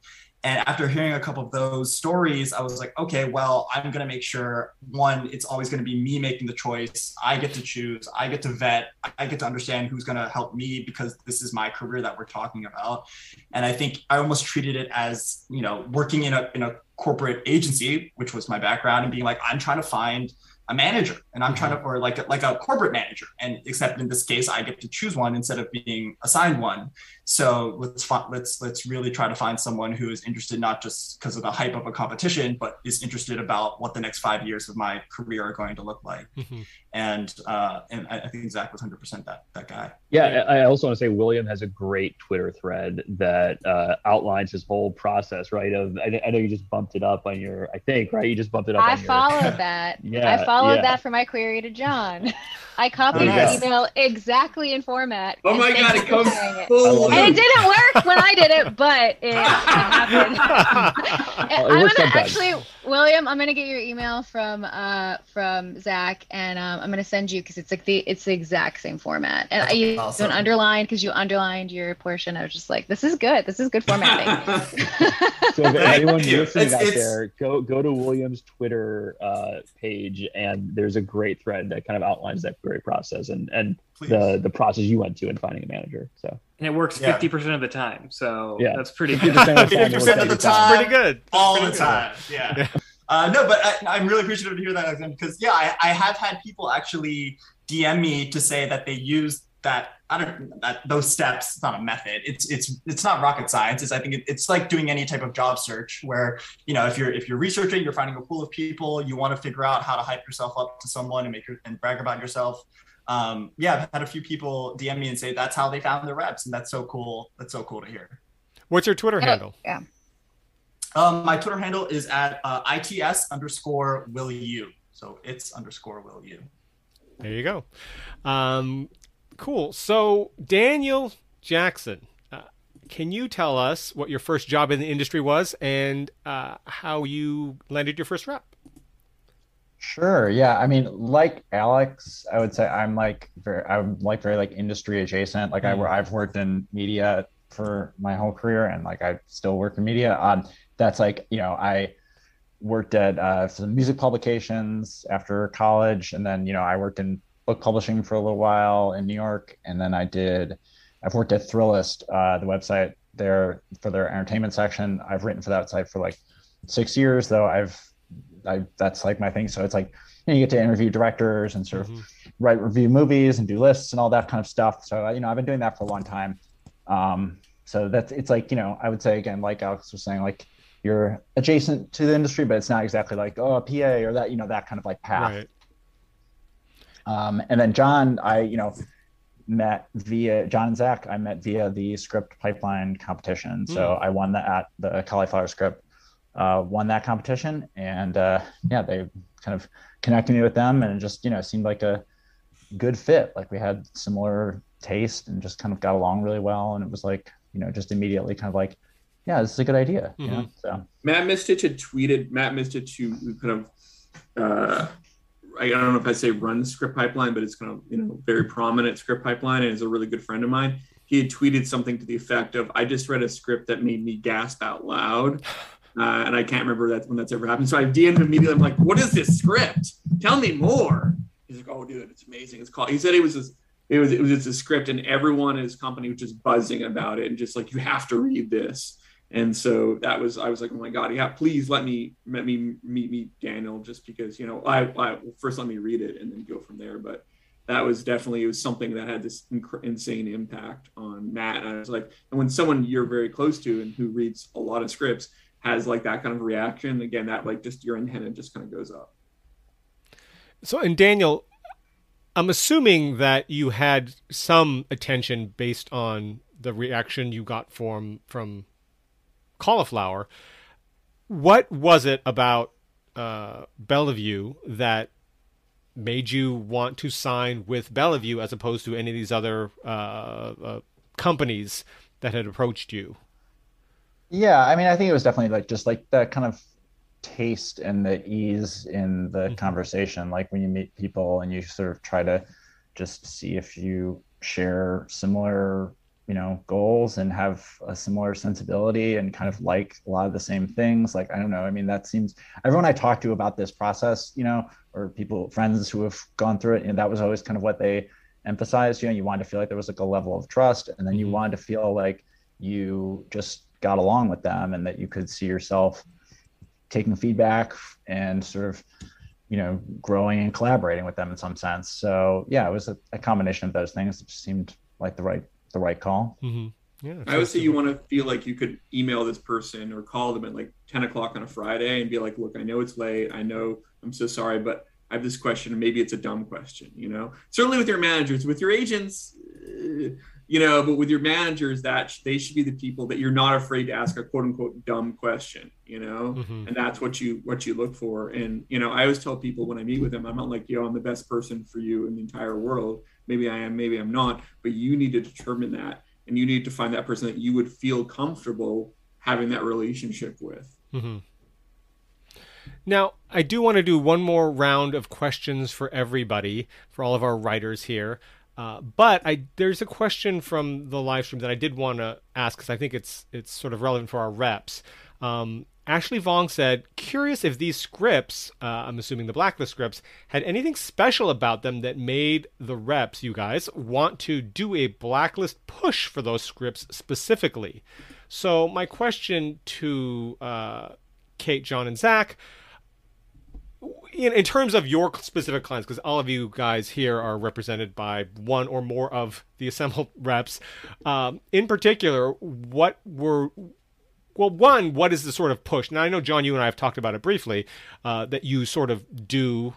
Uh, it's not necessarily an Oscar campaign per se, but um, it has a lot of similarities. But yeah, there is, there is an aspect to it. So, what was it about these specific scripts that eh, that made you want to push them in particular? Um, and know, what and what do you do?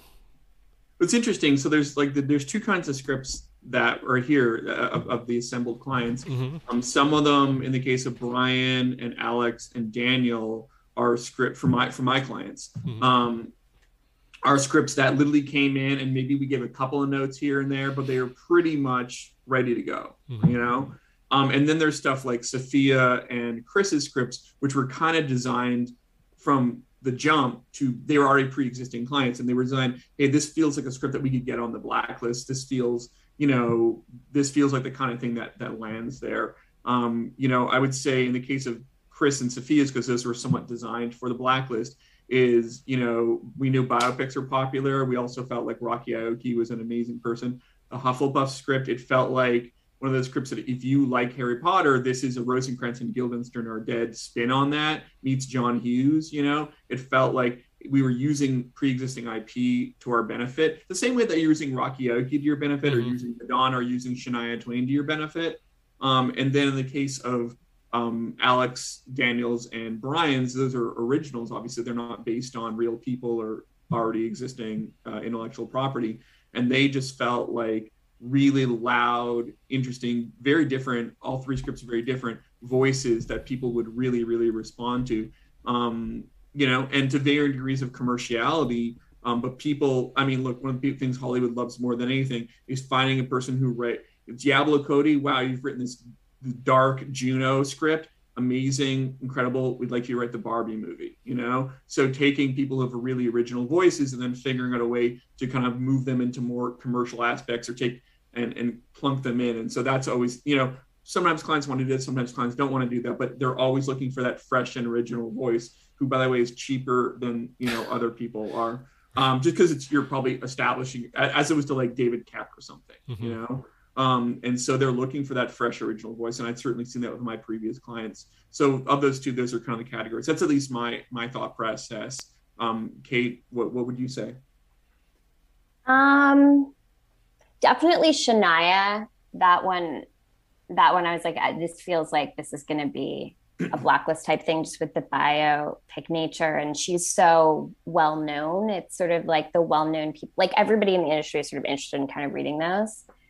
Um i think with for me with like brian and lindsay um with brian i think part of it was he just got such an incredible response i mean rightly so because it's an incredibly written script um, but he just got such an incredible response to it, and so many people wanted to meet with him. And so I think when you start to see that buzz behind it, you kind of go, I think I think people would be like excited about voting for him for for the blacklist. Um, Sandpiper was not designed to be like a blacklist script that was, you know, yeah, I think you know I did go to Lindsay and was like really interesting to do like a female heist, and she wanted she she was like let's put it in a in a Christopher Nolan movie, which is just like like so cool and and uh, you know she she she didn't give herself enough credit, but like she she wrote what I think is a very very very complicated script in a very short amount of time, like true world build, building.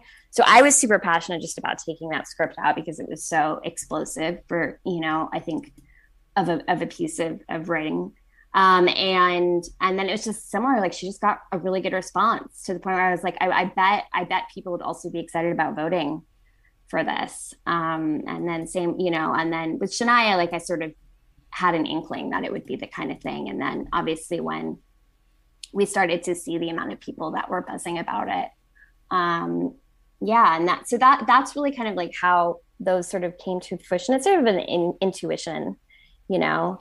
And then outside of that, it's not like we're like, you know, there's there's not like a secret formula. It's sort of like how wide. I think the other thing too is how wide are you able to go out with the script? Um, you know, so like a horror film might have a harder time getting on the blacklist because there's like really specific companies that are you're going to send that kind of material to. But something like Shania, you know, or like the Voicier samples or whatever, or even, you know, Sandpiper, like you can send that out to a lot of companies. And I think that's uh, a huge part of it as well. It's like you need a lot of people to read it to be able to, you know, vote. Mm. You have to get if you want if you need to get X number of votes, you have to get out to the two big things are getting out as wide as possible and getting out near the end of the year. And I know the second part very much because I've gotten burned taking out blacklisty scripts in March or April, and then people forgot about them. Mm-hmm. The voting occurs in mid-November, so in an ideal world, you're taking out in September or October, and then people have hopefully read the script and maybe met with the client before the voting. That really makes them stick. And and so we're, we're always very transparent about it. People are like there's what's the lobby and what's the secret? What's the pay for play for votes things? You can't make anyone do anything. You know there's no guarantee on any of that stuff. If there was you know it'd be a lot easier. Um, so you know it's really just getting great scripts out into the marketplace and hoping people react. I know that's my thought. Zach what do you think yeah i mean to dig into like this whole concept of a blacklist push because you know i think a lot of writers figure there has to be some scheme or whatever right and, and even, even writers like when they meet with us are like hey you guys have had a lot of success in the past like you know like, how are you going to get my me in? What's the secret? Yeah, let me in. Like, what's the secret formula? And like, the reality is, there's very little campaigning that's done. Like, I mean, I'm sure in isolated cases, you know, in the history of the blacklist, there's been people that have like done, you know, questionable things. Like, we barely campaign you at can all. campaign like, for one script. You can't campaign for nine scripts. You yeah, know, exactly. The exactly. level of obsession you'd have to do would be off the charts. Yeah, and so it's our, not and really our about. campaigning too is like Hey, remember you liked this script? remember you liked Yeah. this script if you feel like voting for it you know please think of it I mean, It's I literally just a sent out one email, One yeah, just saying like, "Hey, as a reminder, like here." are By the way, day of though. Yeah. Day of the yeah, vote. day of. That, The that's day of true. the But, but also, I was- also worth noting, like we we don't pick and choose, right? Like I had scripts on there that I was really passionate about on that email that didn't make it on the blacklist, and so the reality of the situation is it's about like it's kind of a self fulfilling prophecy, like in terms of um, you have to either design a script with the blacklist in in mind in terms of like having a good understanding of the types of material that have historically gotten on there or identify you know in the case of like for daniel and alex in my case where, where they were you know fully fleshed out more or less by the time they got to us identify the type of script and saying oh yeah this you know kind of aligns with historically the types of material that have had success in the past.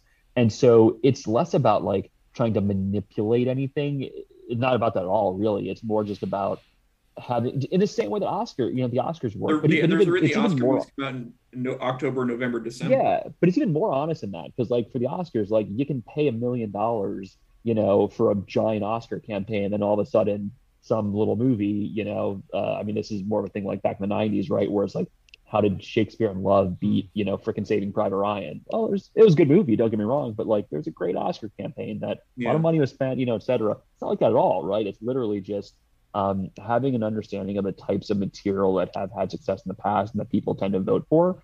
And it's it's like to a certain extent genre matters, and to a certain extent what Kate was talking about is really important in terms of knowing that there are certain genres that have, like to Kate's point, limit limited pools of producers that you can send it to. There are certain genres or just types of scripts that are more broadly accessible, right, or relatable to producers that they're willing to take a look at it. That's a part of it.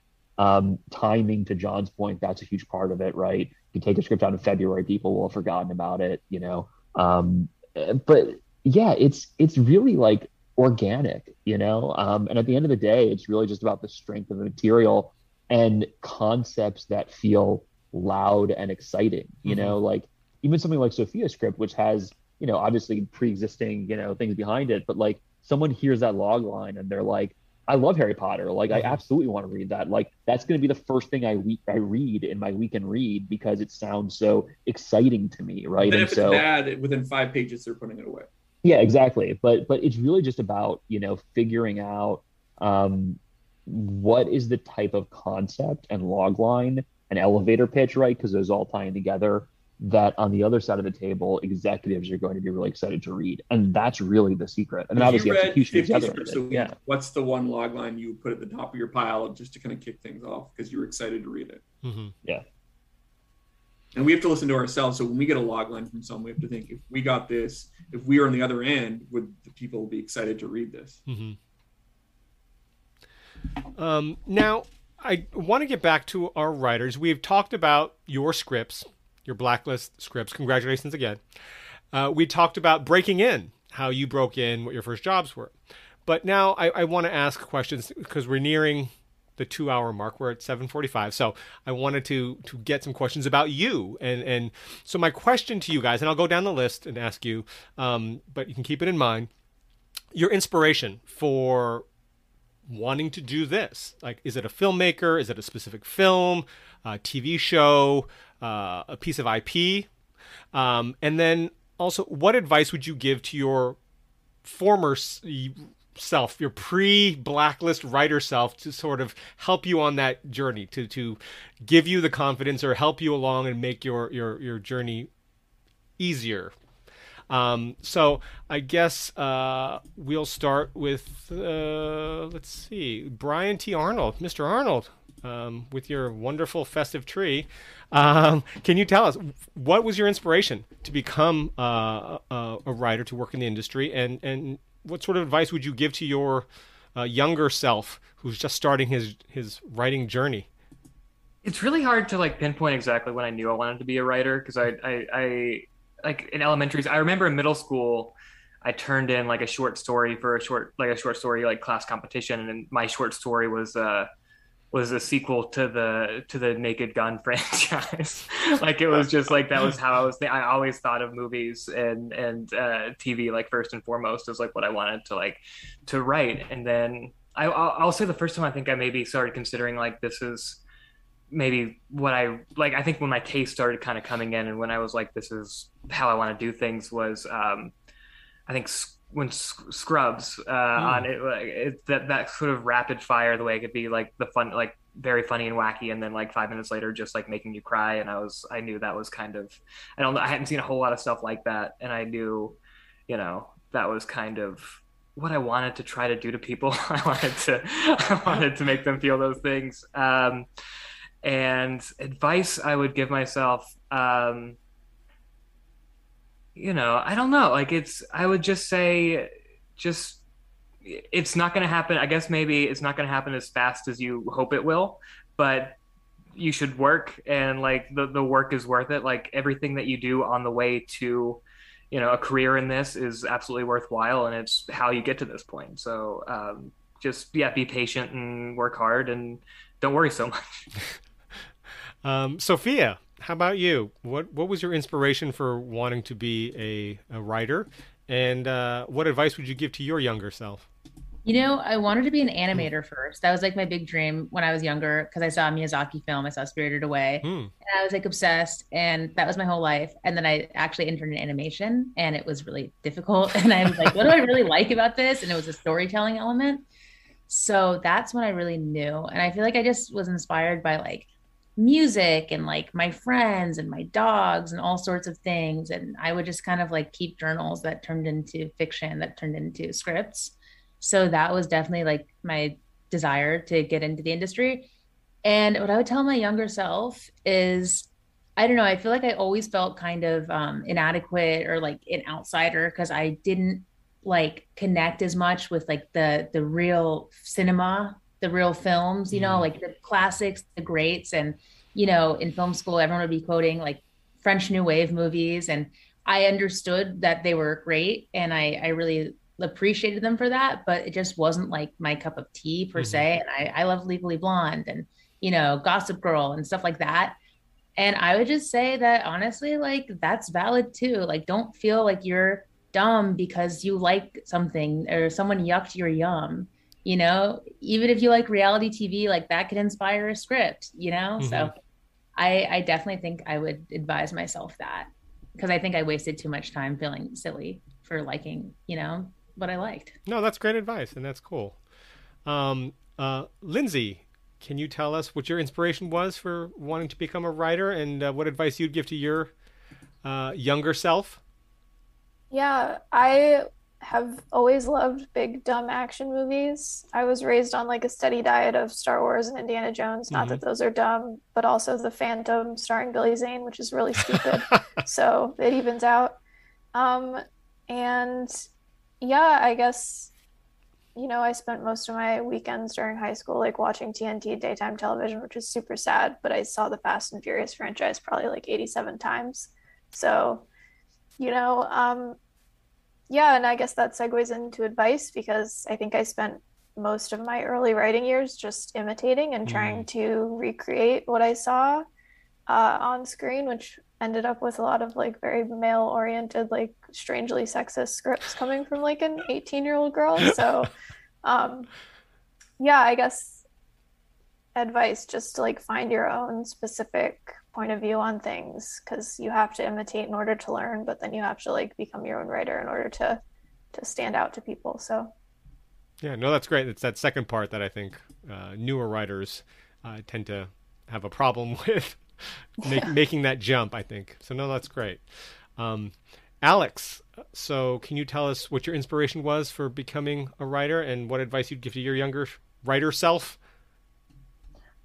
Yeah, I mean, I think I always wanted to to be a filmmaker. You know, to to really, you know, come up with an idea that traffics in ideas that you know I, I love an action movie as well. I mean i love every I, rashomon was brought up you know i love that film. Um, but i love the new dune and the the new dune functions on multiple levels you know it's like goth star wars great that's fantastic but then there's also like the level of commentary on the gulf war and spice being oil going into a community where you're uh, uh, taking an asset from them without acknowledging the population, um, you know, Palestinian apartheid, all of these things that like it operates as critique of Mm-hmm. without saying it. So I always think of the spoonful of sugar approach with uh, entertainment. You know, you incept people into kind of planting the seed today, then becomes, you know, like, oh, well, maybe we shouldn't invade other sovereign nations for for uh, fungible commodities or you know oh maybe you know like um nine to five you know like maybe we should you know collective bargaining. Maybe that's something that we should think about you know. So that's kind of always what i've wanted to do which is yeah entertain while educating you know like you know art is the infection of an idea right it's like making people feel what you intended them to feel or what Mhm. you're feeling um so yeah that's always been the goal but um Was there a yes, specific film or filmmaker growing up that triggered this?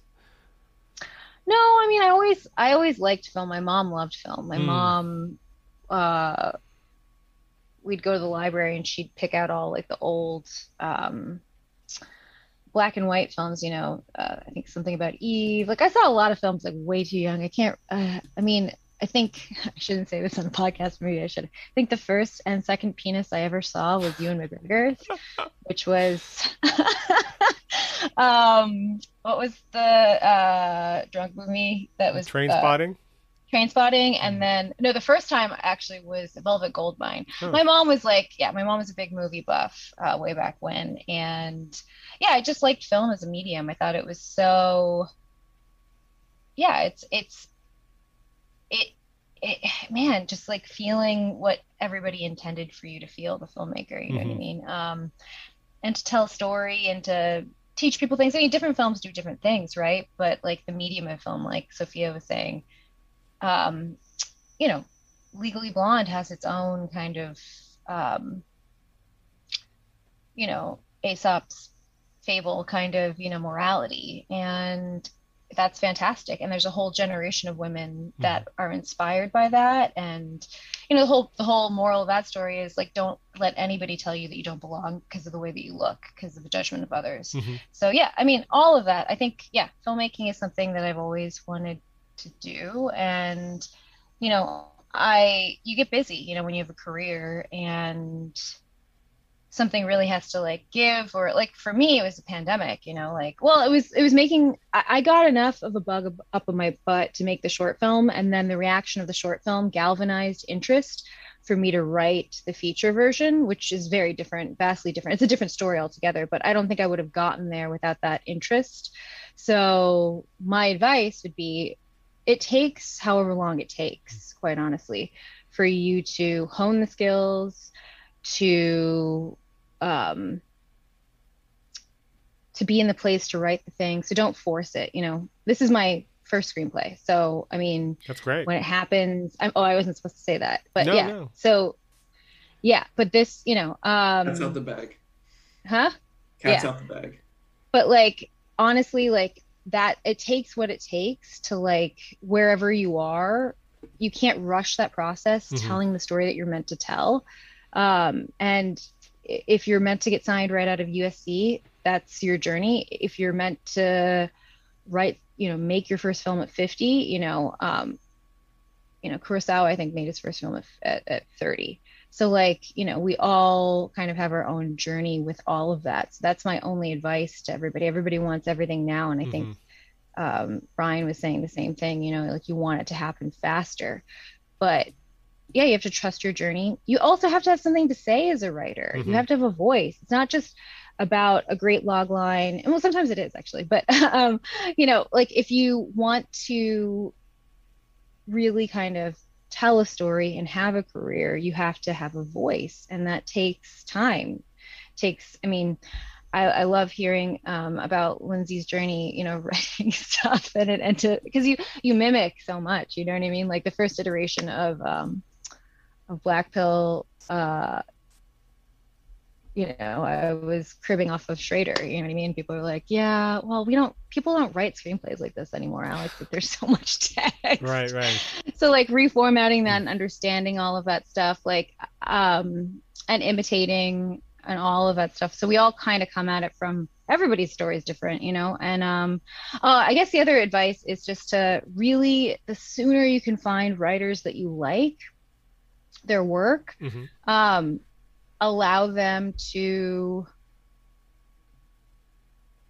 critique you. Allow allow start a writing group. Like somebody tweeted at me and they're like well can you re- can you recommend a script doctor? And i was like honestly i i in the t- the previous tweet i had thanked two friends who were very intrinsic into my in my writing process and they're sean mcconaughey and avishai weinberger.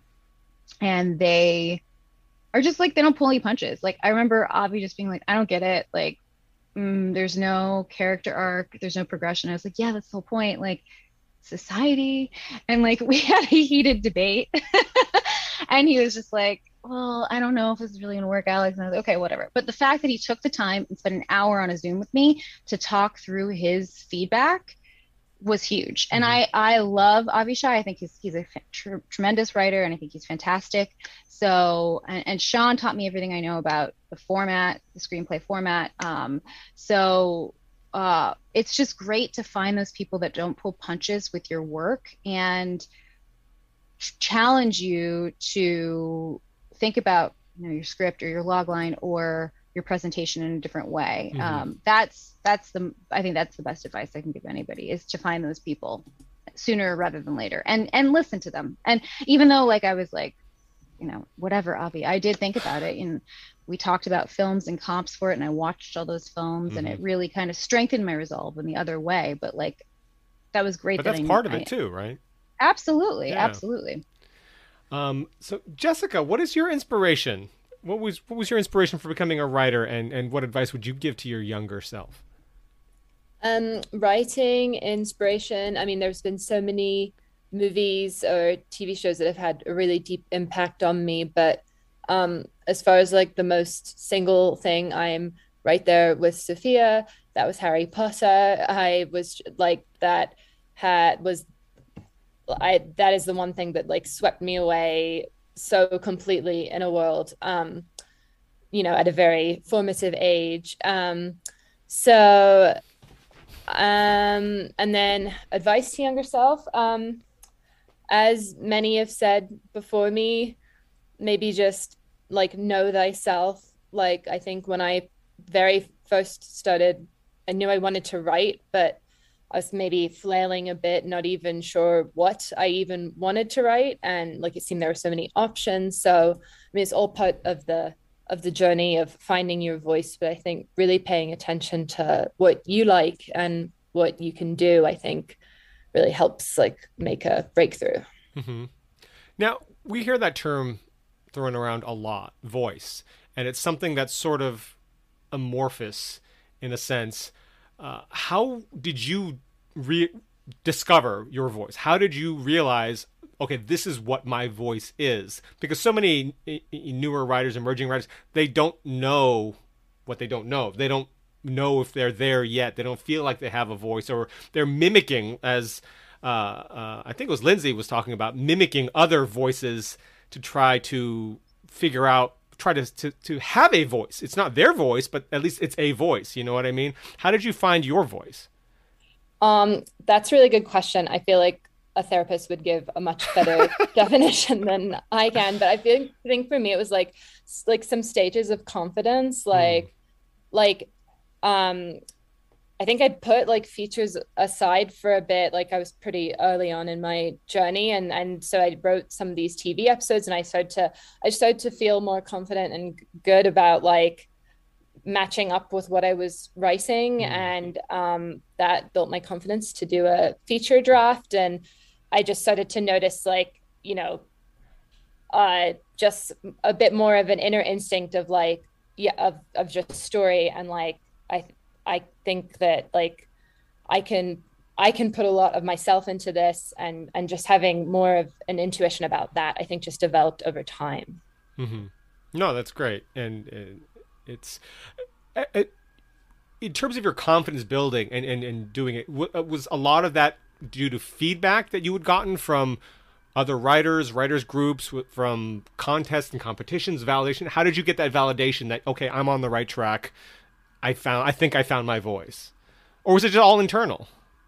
Um, I think some of both. Like, I didn't, I didn't really do some. Um, I didn't really do like contests. Mm-hmm. I have, I've been in some writers groups over the years, and um, I think those are more helpful for like developing um or for for feedback and notes and um, more like the technical uh, stuff. But mm-hmm. um, yeah, I think it was a combination of like so I was I had this job on this show and I I wrote some scripts and the the show was still standing and and I got you know some more scripts and right. wrote on some more sh- like freelance after that. So I was getting some good feedback there and um and meanwhile just yeah also internally like you were saying mm-hmm. just with every script feeling stronger. no that's cool. Yeah. Um and so chris what was your inspiration for becoming a writer and uh what advice would you give to your younger self? Yeah i've definitely had a lot of inspirations. I, I think one through line looking back at a lot of uh formative uh influences mm-hmm. were films that had very strong musical components. Uh, you know, I had a really musical upbringing. So like Amadeus was a film that I was just like blown away by. Uh, Baz Luhrmann's Romeo and Juliet, that soundtrack just like stayed with me for a month. Uh, even just straight up musicals like uh, Sound of Music. I mean, it was just like those were some movies that really kind of like influenced me. And I, I think that in terms of actual people Ang Lee as a director, mm-hmm. uh, seeing him, I was like, wow, I could maybe do this. And uh, I did think that I might be a film director first.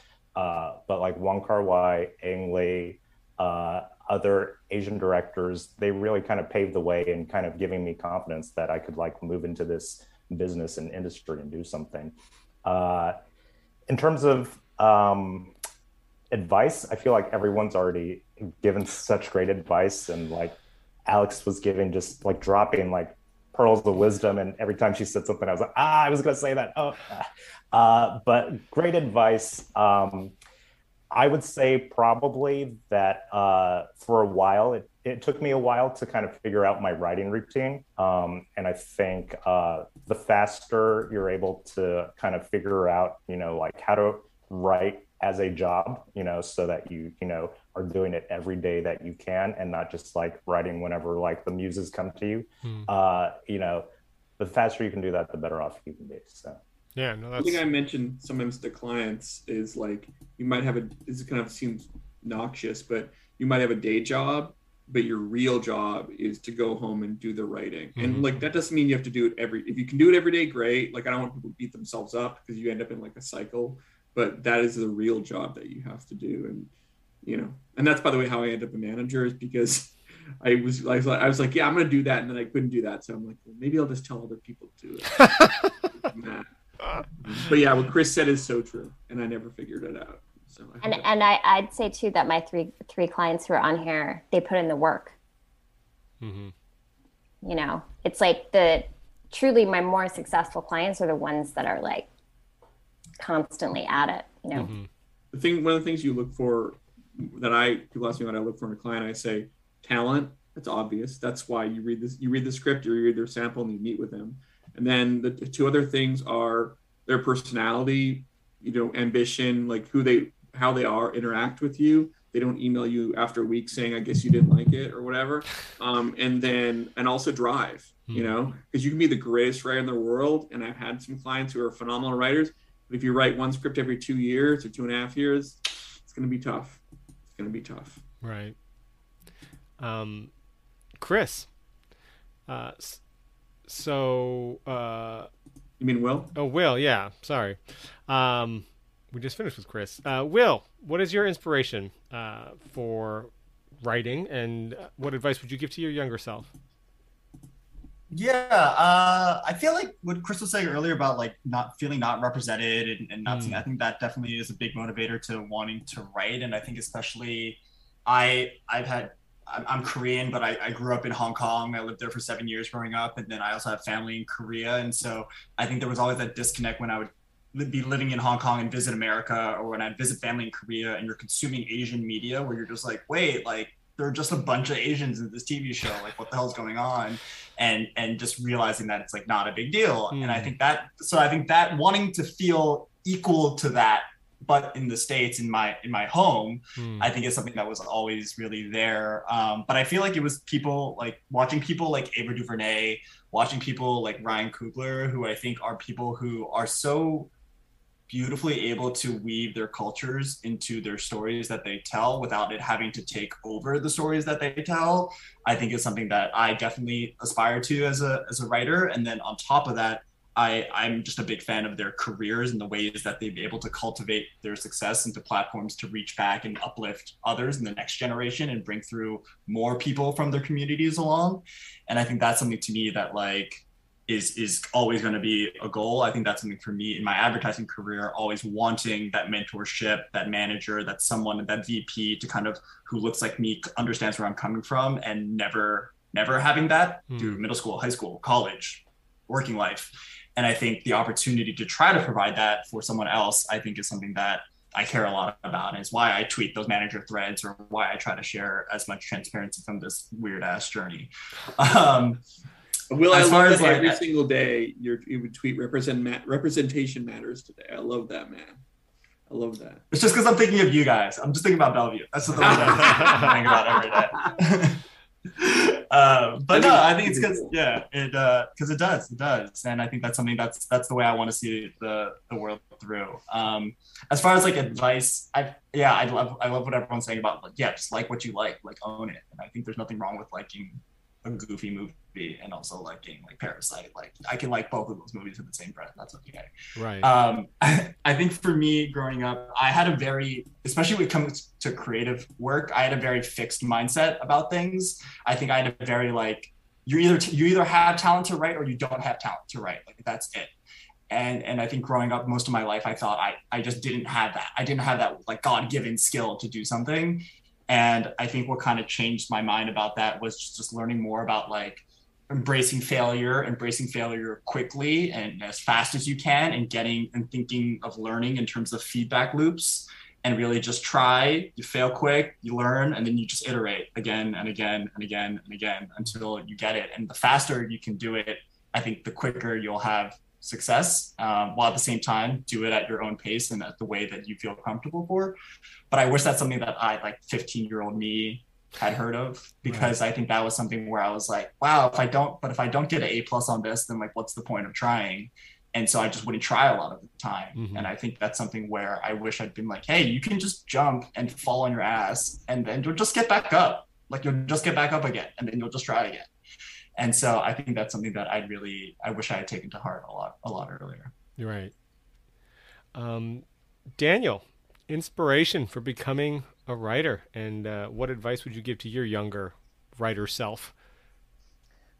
Um, yeah, you know, I don't know. There's a number of, I, I guess, like initial inspirations I've been thinking about, listening to everyone else, you know, share their answers, and uh, you know, I think, um, I it's funny. I saw West Side Story this weekend, and I was like thinking a lot about like the early Spielberg movies that I got very obsessed with, like just you know, because it's kind of like if you like movies as a kid, then you start to like read about them more, and like that's one of the first names you're going to see. And then I just you know sought them out pretty obsessively, and like you know, and I was you know went and saw AI and Minority Report in theaters, and like you know like so the, the ability to go see like a new Steven Spielberg movie is still like just so exciting and such a thrill, and like I think a lot of those movies from that time period, that kind of like late 90s or i mean like ai and minority report were a little after 99 but like that time was such like it's like you know the matrix sixth sense like being john malkovich fight club like that time there was so much like excitement around those movies and i think they left such an impression on me like um,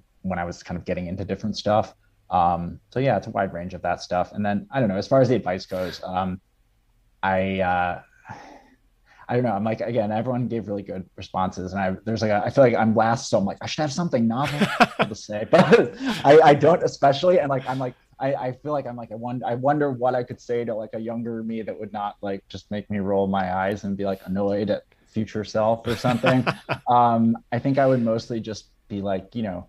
I don't know. This is, I mean, this is like trite, but like, you know, be kind to yourself, right? Like, I don't know. I think that's, a lot of people put a lot of pressure on themselves to try to succeed at these things and like i definitely do that and like i think like trying to remind yourself to like you know be a little gentle with yourself or be kind to Mm. yourself is often helpful if you're like feeling stressed out about things which again like i don't have a mastery of this at all so i feel uncomfortable even giving this advice because i think it's just something i have to tell myself you know on a day-to-day basis anyway Right. No, I I think that's brilliant advice that, that Daniel's given. And like, it's particularly astute in this business, especially if you're a writer.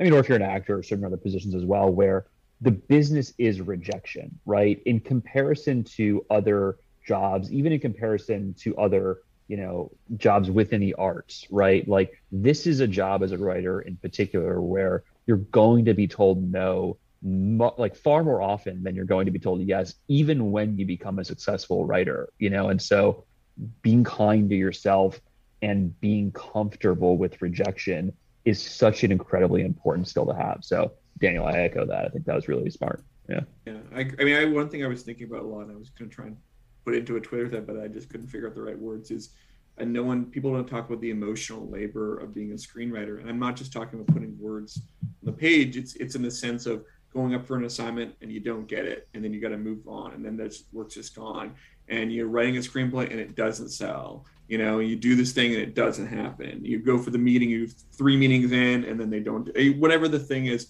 there's a lot of emotional labor um, that goes into the screenwriting, and, and as Zach pointed out, it, it never really goes away.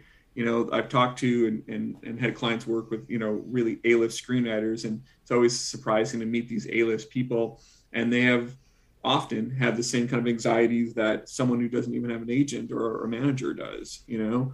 And I, I think that is one thing. I think people think that once you get on the blacklist or you get a manager or an agent or you sell your first screenplay, that it's easier from that point onwards. And and in a way, I, I sometimes find it harder for people because you know they think that it'll be easier and it's not. And if anything, you know, you are faced with so much rejection, so many things can go wrong so many times. I mean, I remember talking to Zach with the novice, and they had a different lead actress at one point, and they were like two weeks away from production or something, and it didn't work out. And and you know, and you know, Alex was talking about having her short film, and suddenly she had to start on it because the actor got a different job, and so many things can go so wrong with so many movies. I had a movie three, two, three weeks out from production, and then uh, the the studio heads changed, and it died. You know, and, and and there's just so much rejection that goes into this, and so you really being kind to yourself and, and knowing that it's not personal is is a good skill to learn and, and honestly a good skill going forward because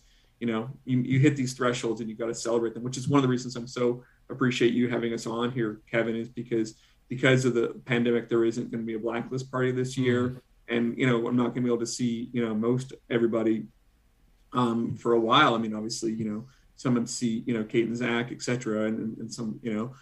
But you know to be able to see everyone here and, and, to celebrate everyone's amazing achievement you know which is obviously for everyone been years in the making i just want to you know say that and, and, thank you kevin for having us on here because this is we can celebrate everybody here and, and all the amazing work that everyone's done and the amazing milestone and achievement is because you have to hit because because there's so much rejection when you do get a success mm-hmm. when you do get on the blacklist when you do write a great script when you do get a manager an agent or sell a script or whatever it's really worth celebrating. And so th- thank you everybody for taking the time out of your schedule to get on here and and talk about it. I it's so great to some people I haven't seen on Zoom before. It's so great to talk to them and anyone who's listening to this either live or, or down the road.